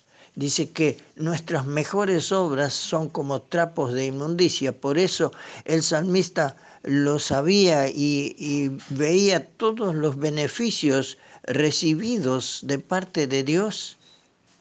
Y entonces dice, ¿cómo hago para pagarle? No puedo. Entonces hace lo que Dios dice. Tomaré la copa de la salvación e invocaré el nombre de Jehová. Y después que hizo esto, bueno, entonces ahora dice, pagaré mis votos al Señor delante de todo su pueblo. Ah, pero primero tuvo que tomar la copa de la salvación para poder llegar a, a, esa, a ese punto y saber lo que estaba haciendo. Los judíos le preguntaron al Señor cuando estaba aquí en su ministerio terrenal y le dijeron, ¿Qué debemos hacer para poner en práctica las obras de Dios? Qué linda pregunta, qué buena pregunta. Esto lo encontramos allí en San Juan capítulo 6 y versículos 28 y 29. Ellos dijeron, cuando se acercaron al Señor y Él les mostró que Él era el pan de vida que el Padre había enviado del cielo. Ellos decían, nuestros padres comieron el maná en el desierto y ellos les parecía que tenían mucho privilegio porque había sucedido eso, pero nada más que eso, al que el Padre había enviado, que era el Señor Jesucristo, lo rechazaban, no lo recibían y llegaron hasta este punto cuando le dijeron, ¿qué debemos hacer para poner en práctica las obras de Dios? Parecía que tenían un buen deseo y el Señor les contesta y les dice, esta es la obra de Dios, que creáis en el que Él ha enviado. Y bueno, ellos le dijeron, ¿qué señal haces tú para que veamos y te creamos. ¿Qué obra haces? Ah, ellos querían ver alguna obra, algún, algún milagro de parte del Señor para poder creer. Bienaventurados, dice el Señor, los que no vieron y creyeron, esos son felices y dichosos. Esta es la obra de Dios. Querían poner en práctica las obras de Dios y le preguntaron nada menos que al Señor al que él había venido para hacer la voluntad del Padre y para traer salvación y vida eterna. Y él le dice, yo soy el pan de vida. El que a mí viene nunca tendrá hambre y el que en mí cree no tendrá sed jamás. Y en el versículo 40 de este mismo capítulo 6 de San Juan dice, y esta es la voluntad del que me ha enviado, que todo aquel que ve al Hijo y cree en él tenga vida eterna y yo lo resucitaré en el día postrero. Si querían mejor declaración que esta del Señor a la pregunta que ellos le habían hecho, y no la iban a encontrar en otro lado. Era el Señor el que le estaba contestando y, le estaba diciendo estas, eh, esta contestación a la pregunta. ¿Qué? ¿Qué es lo que tenemos que hacer para poner en práctica las obras de Dios. Qué lindo deseo, tener este deseo. Y como decía el salmista, ¿qué puedo pagar? Nada. Dios lo hizo todo. El Señor pagó el precio de nuestro rescate. Ahora, eh, yo quiero hacer una pregunta a todos mis oyentes. ¿Cree usted en Jesús? ¿Lo aceptó como su salvador personal? Esta es la obra de Dios. Puede ser que haya alguno que tenga este deseo de querer hacer la obra de Dios aquí sobre la tierra. Entonces, cuando vemos lo que el Señor le contesta a ellos, esta es la obra de Dios, que creáis en el que Él ha enviado. Entonces, por eso yo pregunto, ¿cree usted en Jesús? ¿Lo aceptó así como su Salvador? En caso negativo que usted diga, no, no lo hice, entonces aún no ha hecho la primera obra que Dios pide. Esta es la primera obra que Dios pide que aceptemos y creamos en Cristo. Su deuda puede ser tal vez menor que la de sus vecinos o sus amigos, pero sabe una cosa, esa deuda existe y usted es incapaz de pagarla. David decía, ¿cómo le pagaré? No puedo. No puedo pagarle a Dios por todos los beneficios que Él me da. En el camino ancho que lleva a la perdición no solo anda el burlador, el borracho, el hombre inmoral, eh, sino también eh, los que tienen la pretensión de merecer el cielo por sus obras.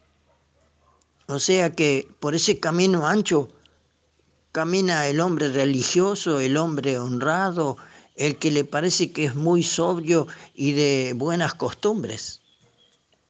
Mientras no cambió y no recibió y no creyó en Cristo, no hizo la obra de Dios, está en ese camino ancho. Y cada uno sigue su propio camino, pero todos avanzan en la misma dirección, hacia el infierno. Epa, epa, alguien puede decir, yo no estoy caminando en esa dirección.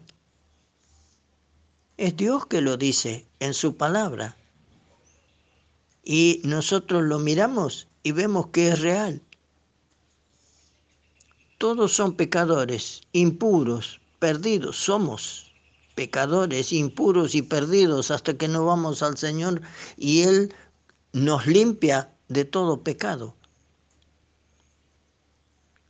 Solo hay salvación en el único sacrificio de Jesucristo que es como dice San Pablo cuando escribe a los romanos en el capítulo 4 y en el versículo 25, que dice que fue entregado por nuestras transgresiones y resucitado para nuestra justificación.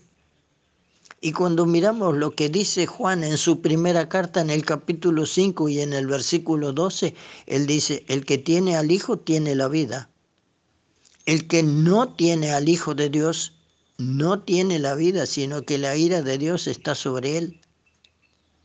Y si miramos en el Evangelio de Juan, en el capítulo 3 y en el versículo 36, dice, el que cree en el Hijo tiene vida eterna, pero el que rehúsa creer en el Hijo no verá la vida, sino que la ira de Dios está sobre él.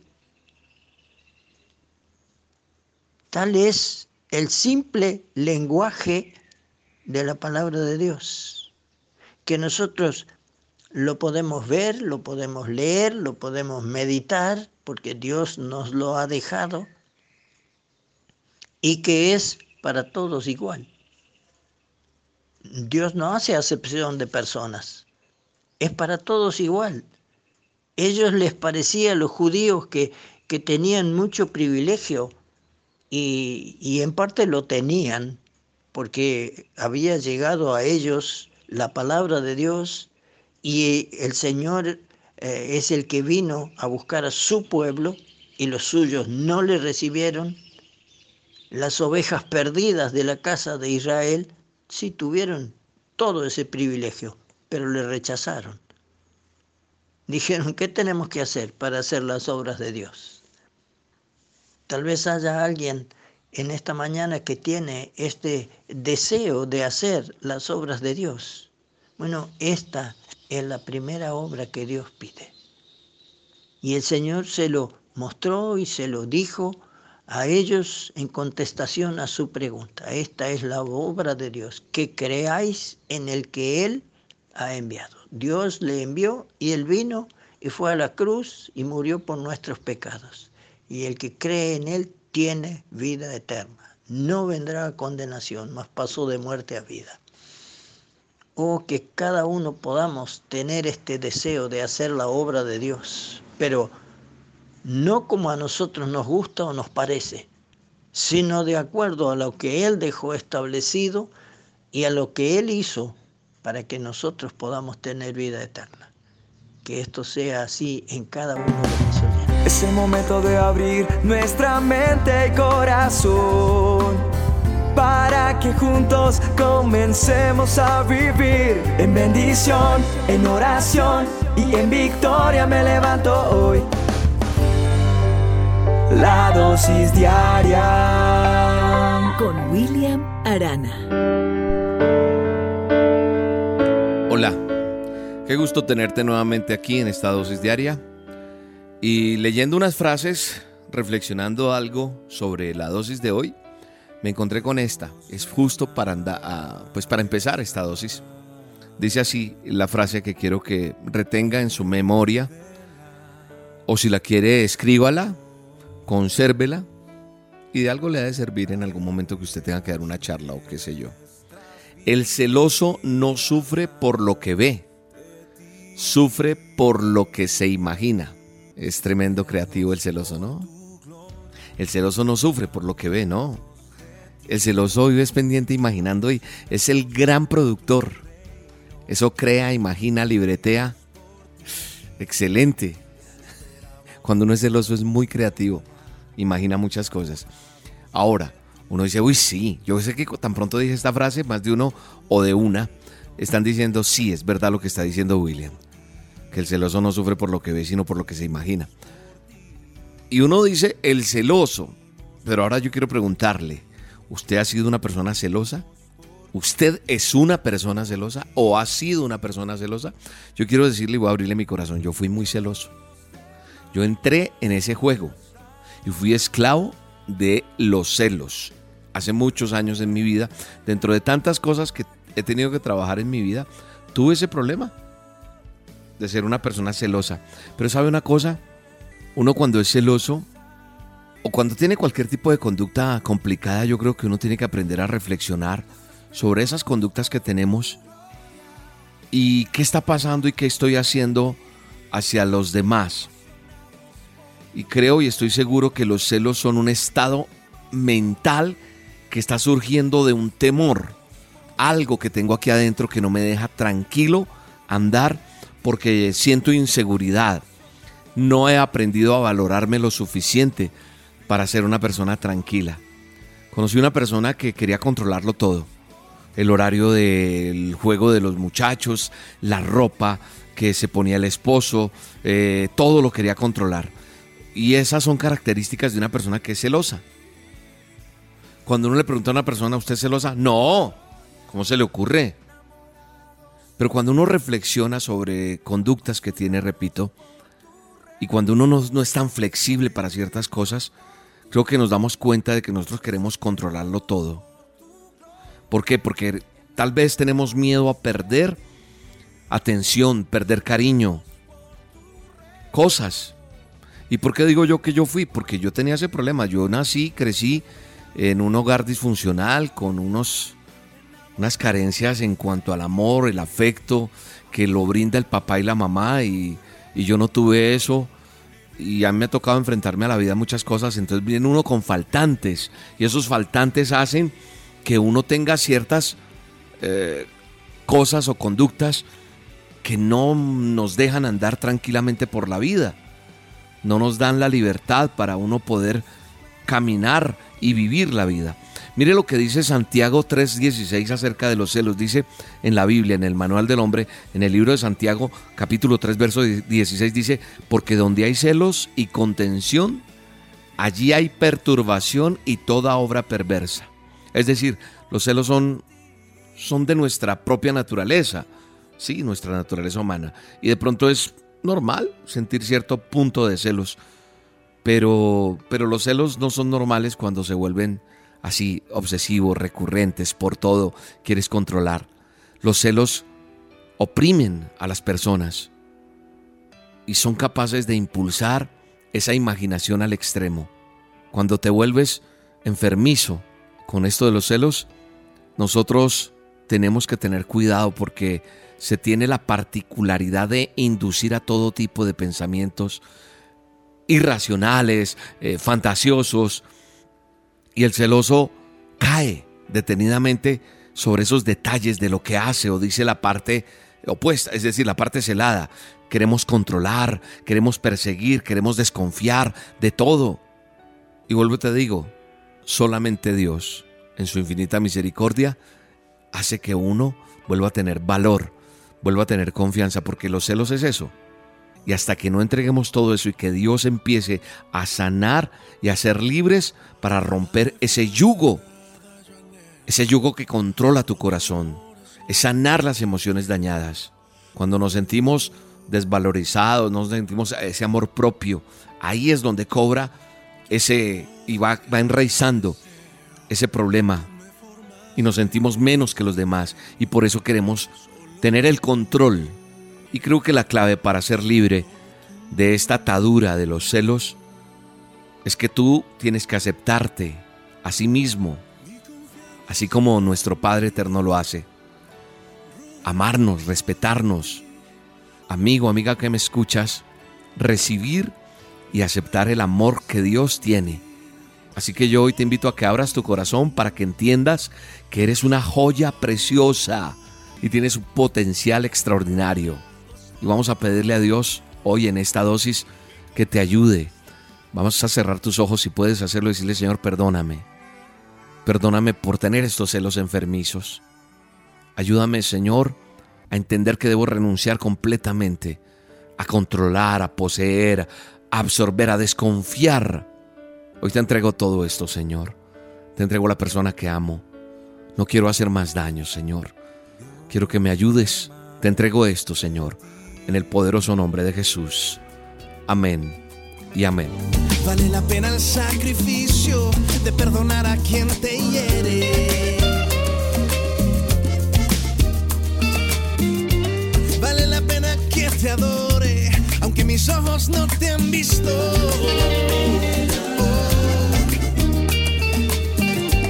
Vale la pena honrar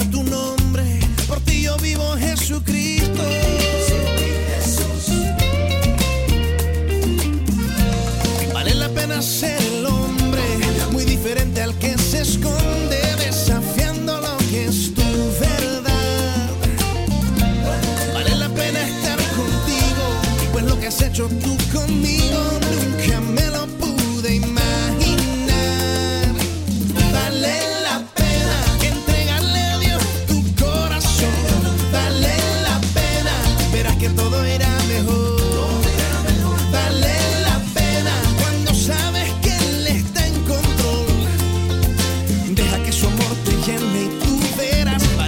Pena vivir por mi Jesús. La dosis diaria con William Arana, tu alimento para el alma. Vívela y compártela. Somos Roca Estéreo. Estás escuchando Tiempo devocional, un tiempo de intimidad con Dios.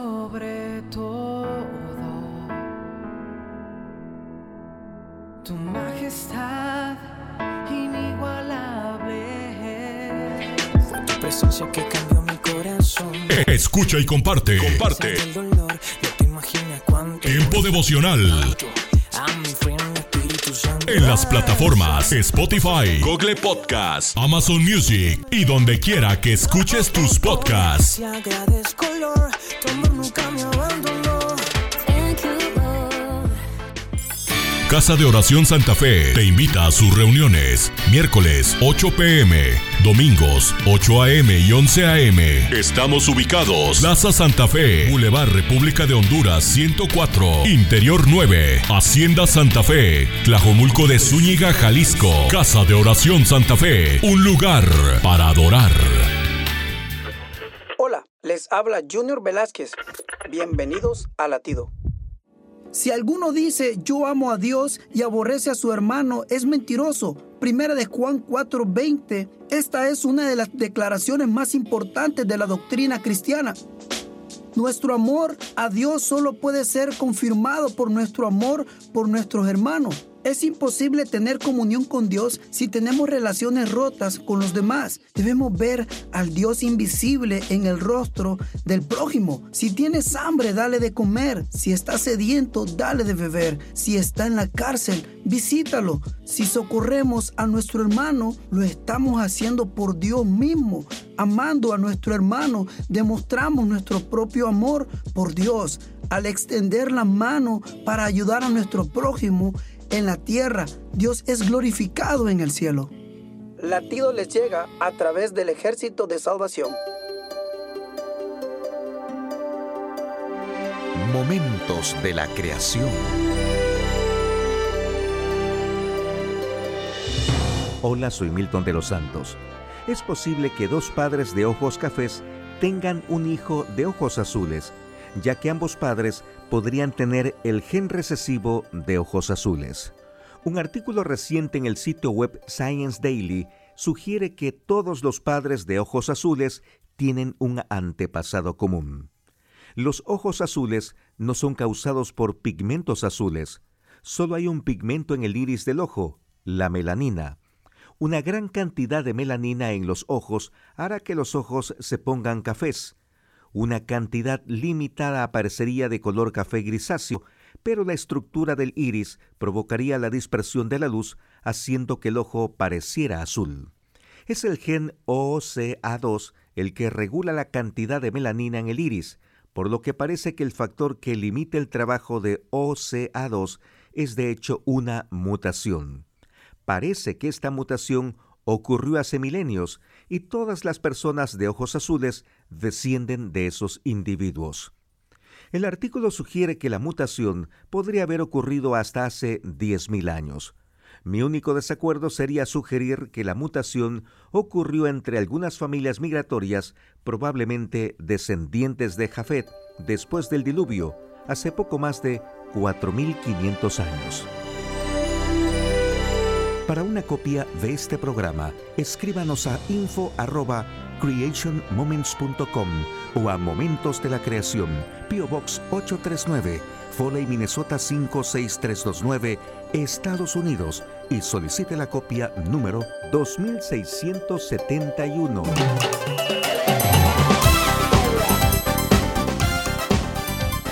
Un momento con Alberto Motesi. Una respuesta práctica a tus interrogantes sobre tu vida y los problemas del mundo moderno. Era hermosa y era reina, reina consorte de un poderoso emperador. No era un personaje de cuento de hadas. Su vida fue verdadera. Su historia está escrita en el libro más cierto que se ha escrito. Su ejemplo es ejemplo imperecedero. Se trata de la reina Basti, la esposa de Asuero, gran monarca del imperio persa. Era muy hermosa y era muy altiva. Tenía esa altivez de ciertas mujeres conscientes de su belleza, de su persona, de su dignidad, de su sexo. Un día el rey Asuero hizo un banquete para todos los príncipes y cortesanos, invitando a los más poderosos sátrapas de Persia y de Media. Quería mostrar las riquezas de la gloria de su reino y el brillo y la magnificencia de su poder. Quería mostrar su vajilla de oro, sus manteles de lino, sus doncellas, cantores y bailarines, y también quiso exhibir la joya más preciosa de su corona, la reina Basti. Pero Basti se negó a cumplir con el capricho de su marido y rey. La furia de Asuero se encendió enseguida.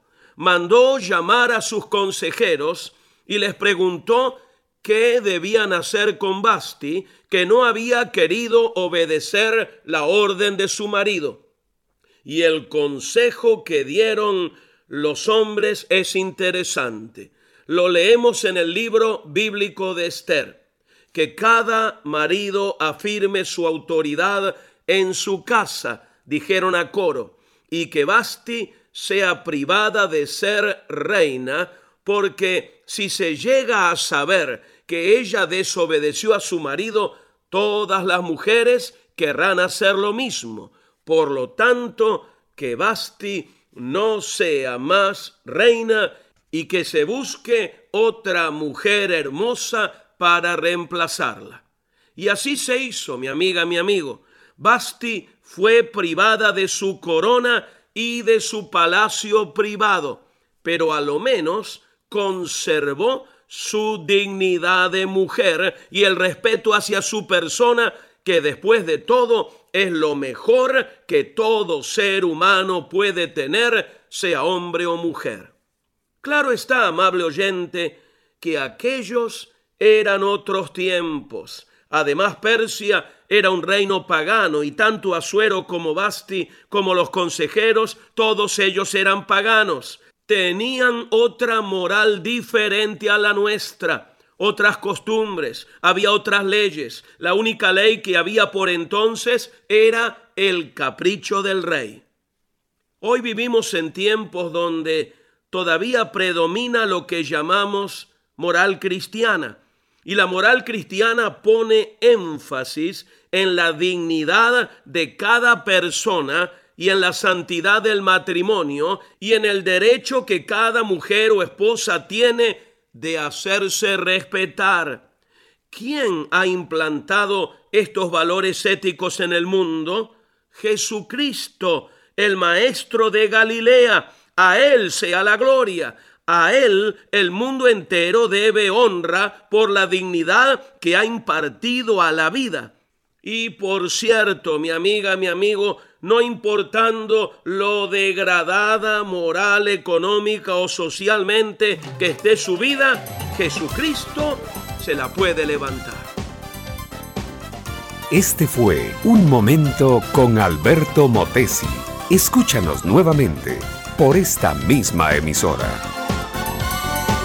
Puedo continuar bendiciendo tu vida. Busca mi página oficial facebook.com barra Alberto Motesi.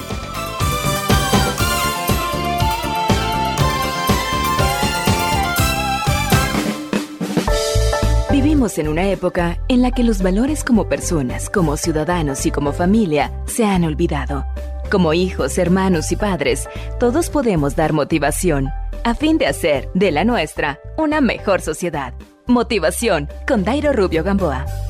En España, Ángeles Durán acudió al notario para que éste generara un pedido legal que la convierte en dueña del sol. En el acta de manifestación levantada se lee, soy propietaria del Sol, estrella de tipo espectral G2 que se encuentra en el centro del sistema solar, situada a una distancia media de la Tierra de aproximadamente 149.600.000 kilómetros. El documento determina que la adquisición de la propiedad referida constituye una aprehensión electromagnética y radiactiva al no existir ni conocerse en muchos miles de años propietario alguno hasta la fecha, y que Ángeles Durán es declarada dueña por usucapión, habiendo hecho de la propiedad del sol de buena fe, de forma pacífica e interrumpidamente durante más de 31 años. Cada día aprendemos más sobre la vida y las personas al punto de encontrarnos con cosas sorprendentes y que nos dejan con la boca abierta como esta. Pero lo importante es que la vida es una escuela de aprendizaje natural. Alguien escribió esta reflexión sobre el aprendizaje del hombre que vale la pena compartir. Aprendí que la mayoría de las cosas por las que me preocupo nunca suceden. Aprendí que nunca hay que dormirse sin resolver una discusión pendiente. Aprendí que no debemos mirar atrás excepto para aprender. Aprendí que hay que luchar por las cosas en las que creemos. Aprendí que las personas son tan felices como deciden serlo. Aprendí que los días pueden ser largos, pero la vida es corta. Aprendí que debemos apreciar a nuestros hijos por lo que son y no por lo que deseamos que sean. El apóstol Pablo escribiendo a su amigo Timoteo le sugiere, Procura con diligencia presentarte a Dios aprobado como un trabajador que no tiene de qué avergonzarse, que usa bien la palabra de verdad. Estamos en facebook.com slash motivación a la familia. Motivación con Dairo Rubio Gamboa. Escríbenos a contacto arroba motivación a la familia punto org. En apoyo a la familia de América Latina. Pan dulce para la vida. Reflexiones con Carmen Reynoso. Quisiera hablarle hoy de esos tesoros que Dios le ha dado. Su carro, su casa, trabajo, salud. No, no, no, no de eso. Aunque yo sé que todo eso es regalo de Dios. Pero hoy quisiera recordarle de aquellos que la Biblia les llama herencia de Jehová. Sí, sí, sí, son sus hijos. Sin duda que usted les ama. Les tiene una buena escuela. Pero ¿saben ellos que usted les ama? ¿Les ha dicho? ¿Cuántas veces le ha escuchado últimamente? ¿Sabe cómo se llaman sus amigos? ¿Su maestra en la escuela? ¿Le ha preguntado cuál es la asignatura más difícil en las clases? Recuerde, amigo, amor no son solo palabras, son acciones un abrazo, una caminata, tiempo para escucharle, para compartir, para realmente conocerles. En esta sociedad donde muchos niños son accidente, no los esperaban, asegúrese usted de comunicarle que para usted, sus hijos son los más grandes tesoros que Dios le ha dado. Y muéstrele su amor, no solo con palabras, con sus hechos. Pan dulce para la vida. Reflexiones con Carmen Reynoso. Estás escuchando Tiempo devocional, un tiempo de intimidad con Dios.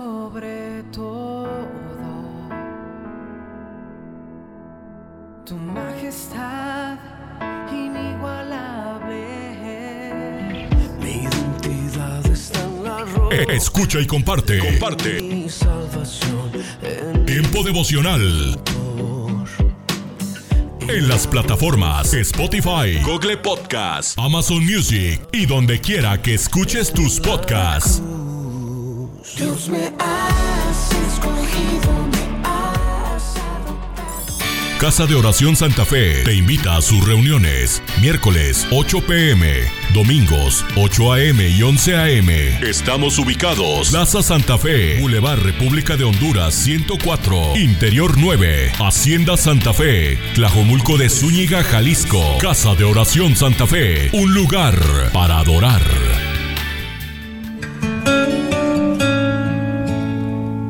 Santiago capítulo 1, versículos 2 y 3, el texto, la palabra dice, Amados hermanos, cuando tengan que enfrentar cualquier tipo de problemas, considérenlo como un tiempo para alegrarse mucho, porque eh, ustedes saben que siempre que se pone a prueba la fe, la constancia tiene una oportunidad para desarrollarse.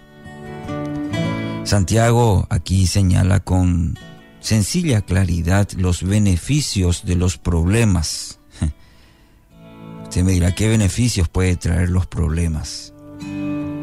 Nos ofrece una óptica eh, que nos permite convertirlas en oportunidades, oportunidades para crecer. Y eso nos brinda. Y Santiago, el libro de Santiago nos ayuda en tal sentido. El contexto de este pasaje lo provee, el contexto práctico, eh, provee cualquier tipo de dificultad que pone a prueba nuestro carácter. Es decir, el Santiago nos presenta esto eh, en esta descripción y que están incluidas todas las adversidades que son comunes a nuestra existencia como, como ser humano. Es decir, puede tratarse de, por ejemplo, hoy, en, en ese tránsito, en ese camino al trabajo, eh, hay todo lo que uno tiene que enfrentar en el, en el tránsito. Puede que usted, usted esté enfrentando hoy una situación difícil en el tránsito, una situación que se da en la casa, como, qué sé yo, electrodoméstico, un lavarropas que dejó de funcionar, puede ser cuestiones de salud como quizás hoy un resfrío, eh, aumento de la cuenta de electricidad, eh, cuestiones como esas, diarias, o también asuntos más serios, como quizás la pérdida de un ser querido, situaciones de persecución por la fe, eh, o un repentino despino- despido laboral, No es, querido oyente, la dimensión de la dificultad lo que importa aquí, sino el potencial que posee este problema y quizás el problema que esté enfrentando hoy para hacer descarrilar nuestra fe, para hacernos desviar. Algunas personas se alteran hasta por los problemas más insignificantes, mientras que a otros quizás eh, los contratiempos más duros los tienen sin cuidado. Aquí el pasaje nos invita a tener una actitud de plena alegría cuando nos enfrentamos a una prueba. Alegría en medio de una prueba, me dirá. Es llamativo que nos llame a alegrarnos mucho. Fíjese en el texto, Santiago 1, 2 al 3. Alegrarnos mucho, porque cuando surgen los problemas, lo primero que suele desaparecer es el gozo, ¿verdad? Nos pasa a todos. Esto o este gozo se ve desplazado muchas veces por la tristeza, la amargura, o a veces, a veces viene la, el enojo, la irritación, inclusive, inclusive a veces el fastidio. La razón, bueno, es que nuestra miopía espiritual no nos permite ver más allá de la dificultad que tenemos delante de nuestras narices. Convencidos de que la resolución de este problema es lo único que importa. Y no nos detenemos a pensar, a reflexionar en los posibles beneficios que podemos tener, extraer, conseguir de las pruebas en nuestra vida. Poner los ojos sobre los beneficios, sin embargo, es lo que genera en nosotros la actitud de gozo. Y preste atención a esto. Poner los ojos sobre los beneficios de los problemas, de las situaciones que estamos atravesando. Santiago señala que una prueba puede producir en nosotros constancia o perseverancia. El término que emplea aquí Santiago se refiere a la capacidad de mantenerse firme en medio de las tribulaciones. Es decir, guardar un comportamiento y una actitud que honren al Señor a pesar de las pruebas. Esta es la actitud, esta debe ser nuestra manera de ver las pruebas. ¿Por qué la prueba nos ofrece una oportunidad para desarrollar la constancia? ¿Eh? Porque la dificultad, mi querido oyente, representa un obstáculo en nuestro camino que, inevitablemente, entorpece nuestro avance hacia las, hacia las metas que nos hemos propuesto. La prueba amenaza con impedir que logremos nuestro objetivo, nuestro cometido, pero también nos recuerda de que no avanzamos por la tenacidad de nuestro esfuerzo ni lo terco de nuestras intenciones. Logramos progresar en la vida, y escuche, logramos, logramos progresar en la vida por la acción del Espíritu Santo a nuestro favor. Y el Espíritu se mueve con mayor libertad en nuestros corazones cuando mostramos actitudes que honran al Señor. El Espíritu tiene la oportunidad, eh, tiene el espacio, diría yo, en nuestra vida para obrar con libertad cuando nuestras actitudes en medio de los problemas, en medio de las situaciones difíciles, honramos al Señor. Honramos al Señor. Por esto, la prueba debe ser el momento en que nos afianzamos en la práctica de bendecir el nombre del Señor en todo tiempo. Lo dijo el salmista, lo experimentó el salmista. En todo tiempo mi alma te alabará. El apóstol Pablo en Romanos 5, 3 al 4, 5, 34 mejor, También nos alegramos al enfrentar pruebas y dificultades porque sabemos que nos ayudan a desarrollar resistencia y la resistencia desarrolla firmeza de carácter y el carácter fortalece, fortalece, mejor dicho, nuestra esperanza segura de salvación. Entonces, estos problemas que hoy atravesamos, que quizás tenemos en este día, son problemas que bendicen. Un minuto con Dios, con el doctor Rolando Aguirre.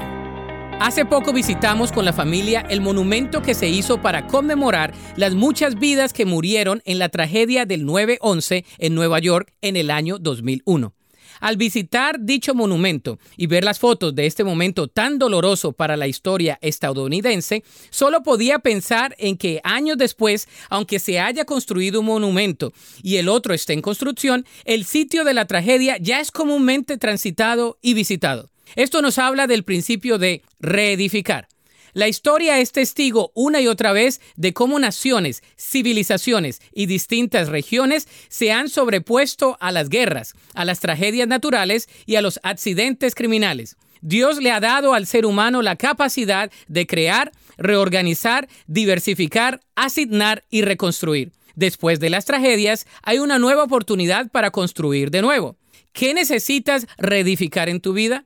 Los patriarcas en el Antiguo Testamento reedificaron altares para adorar a Dios. Un hombre como Nehemías pudo liderar la reedificación del muro de Jerusalén. Otros como Josué pudieron caminar sobre ruinas en la conquista y reedificar. ¿Y tú qué necesitas reedificar hoy? La Biblia dice en Isaías 61:4. Entonces reedificarán las ruinas antiguas, levantarán los lugares devastados de antaño y restaurarán las ciudades arruinadas, los lugares devastados de muchas generaciones. Para escuchar episodios anteriores, visita unminutocondios.org. Párate a un lado. Observa el paisaje a tu alrededor. Alza la vista a conceptos eternos. Recuerda que lo esencial es lo invisible a los ojos. Haz una pausa en tu vida con Pablo Martini.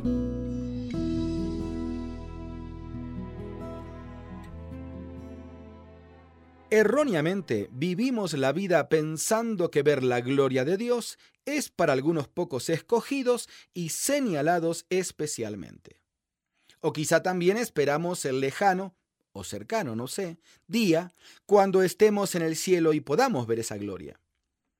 Hemos cargado de tanto misticismo esa imagen que desechamos la posibilidad de vivir cada día viendo la gloria de Jesús en medio de nuestra vida cotidiana. Así, deambulamos entre problemas, dificultades, crisis y tristezas, viendo solamente eso y hasta allí no más. Mira, el relato de cierta historia bíblica se desarrolla en un funeral. Un hombre llamado Lázaro había muerto y sus dos hermanas, María y Marta, esperaban que viniera Jesús para seguir llorando. Total, su hermano había muerto y no había más nada para hacer. Sin embargo, ellas sabían y creían que Jesús era el Cristo, el Hijo de Dios, y que si Él hubiera estado presente en medio de la enfermedad de su hermano, lo hubiera sanado, evitando que falleciera. La fe de ellas llegaba hasta ese punto nada más. Pero Jesús quiso llevarlas un poco más allá. Les ordenó que corrieran la puerta del sepulcro. Claro, cuatro días habían pasado y la descomposición había iniciado su proceso. Ellas podrían haberse negado a tal pedido, podrían haber tildado de loco a Jesús o hasta de irrespetuoso ante la muerte de su amigo, pero confiaron en su palabra, permitieron que se moviera la piedra y vieron la gloria de Dios en el momento menos esperado. Fue necesario que primero corriesen la piedra para luego ver el milagro. Pero lo hicieron porque Jesús era quien se los pedía. Así también nosotros somos desafiados por Dios a correr piedras solo por fe y entonces, entonces veremos la gloria de Dios. Usted puede conseguir estas mismas reflexiones como texto de lectura para cada día del año adquiriendo el libro devocional Una pausa en tu vida Si desea saber más de nuestro ministerio, visite nuestro sitio en internet labibliadice.org. Gracias por escucharnos. Solo una voz inspira tu vida, inspira tu vida. Una voz de los cielos, con el pastor Juan Carlos Mayorga. Bienvenidos. Por lo demás, hermanos, todo lo que es verdadero, todo lo honesto, todo lo justo, todo lo puro, todo lo amable, todo lo que es de buen nombre, si hay virtud alguna, si algo digno de alabanza, en esto pensad. Filipenses 4:8. Tengan cuidado con lo que ven sus ojos. Hoy día, entre los sitios de streaming que ofrecen una gran variedad de películas, series y documentales premiados, hay carátulas con fotografías y sugestivos títulos que incitan a pagar por ver o ver películas censuradas. Algunos cristianos han terminado sucumbiendo al deseo de sus ojos luego de ver un par de aquellos filmes cada fin de semana, al punto que actualmente los ven cualquier día.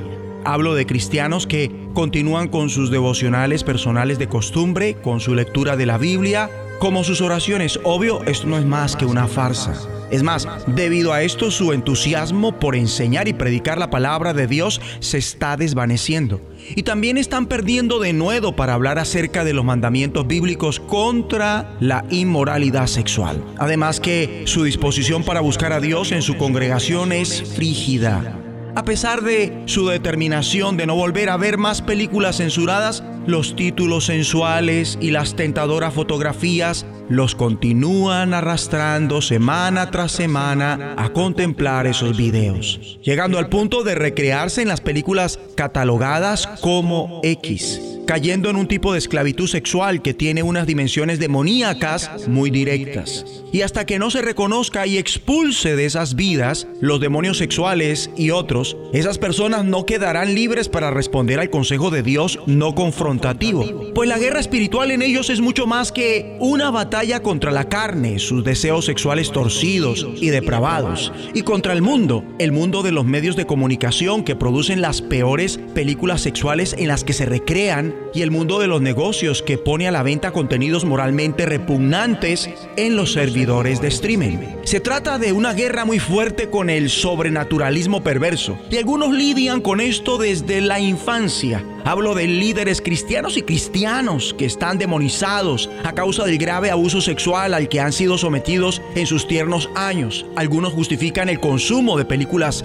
X con este argumento, como soy un líder cristiano, quizás debería conocer lo que consume el mundo. O como cristiano debo examinarlo todo, retener lo bueno. ¿Y esto para qué? Una de dos, para su propio mal o para que lo que vea en ese contenido les repugne, ya que el contenido pornográfico degrada a los hombres y a las mujeres. No enseña en lo más mínimo de la belleza de la sexualidad humana, tal como Dios la ideó y que ha de experimentarse únicamente en el matrimonio. Por eso quienes consumen esto al final se sienten vacíos, engañados y derrotados. Algunos despertando a la realidad de que se hallaban en peligro de destruir su vida y ministerio, rompen todo nexo con este contenido, confesándose y arrepintiéndose delante del Señor, deciden en la presencia de Dios mantenerse apartados definitivamente de cualquier contenido porno y se someten voluntariamente a un pastor para que vigile su vida espiritual. Con todo esto, no está de más la siguiente recomendación Manténganse alejados de ciertos sitios web. No vean películas ustedes solos. Restrinjan la cantidad que miran. Cultiven la actitud que Dios tiene hacia las cosas que aparecen en las películas tales como mentiras, sodomía, derramamiento de sangre y maquinaciones perversas. Y a la hora de elegir las películas, eche mano a la norma establecida por el apóstol Pablo en Filipenses 4:8 que dice, por lo demás, hermanos, todo lo que es verdadero, todo lo honesto, todo lo justo, todo lo puro, todo lo amable, todo lo que es buen nombre, si hay virtud alguna, si algo digno de alabanza, en esto pensad. Esta es una poderosa palabra de apercibimiento para todos los creyentes y una luz de precaución para los dirigentes cristianos y la iglesia en general. Mi amigo y amiga, los ojos son la puerta a la imaginación Ahí está la llave de nuestra vida. Tengan cuidado con lo que ven sus ojos. La sociedad en la cual estamos se encuentra sexualmente contaminada. Las escenas y las palabras eróticas que antes se veían y oían solo en ciertos grupitos de mala fama dentro de la sociedad, ahora entran a las casas mediante la televisión, los dispositivos celulares y demás. Durante el día, las telenovelas, por la noche las comedias, reality shows con episodios de situación sexualmente explícitas, en las horas de mayor audiencia, la desnudez parcial o casi total, acompañada de violencia sexual hacia las mujeres. Así lavan el cerebro de la gente para hacerles creer que no solo de pan vive el hombre, sino también de todo acto sexual posible. Oremos.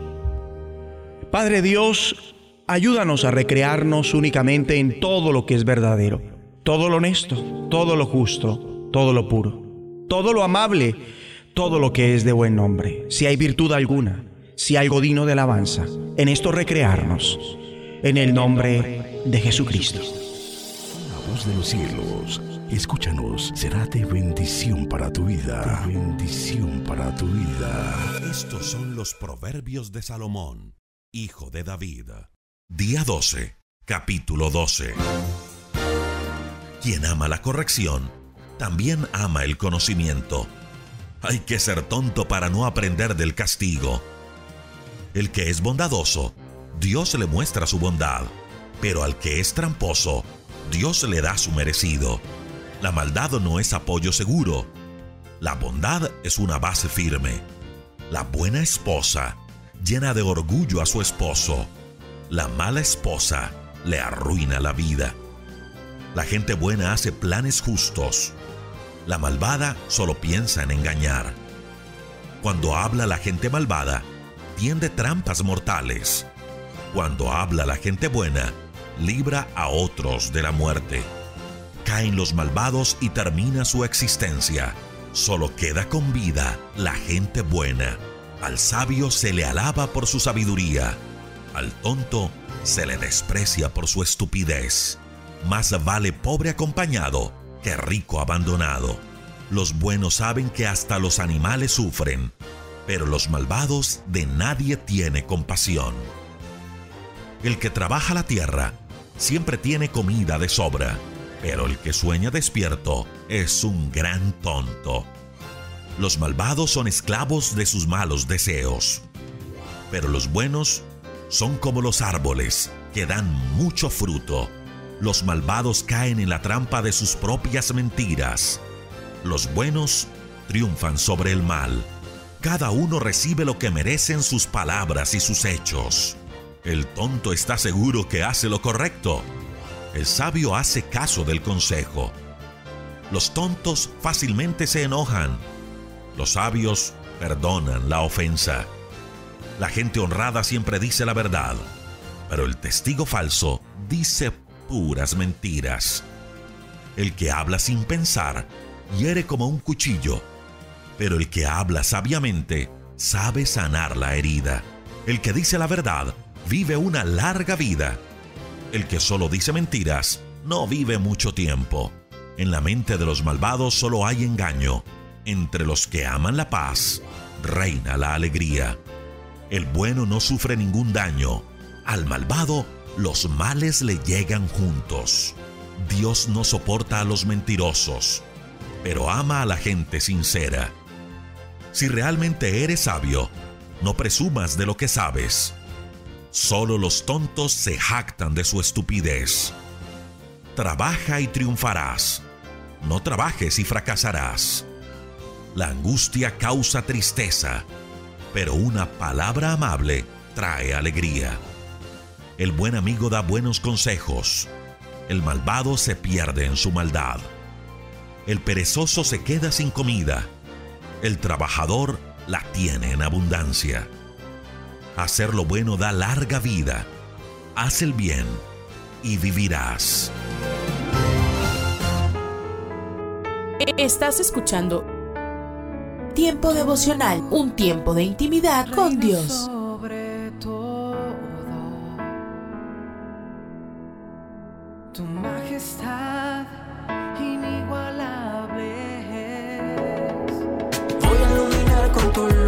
Escucha y comparte. Comparte.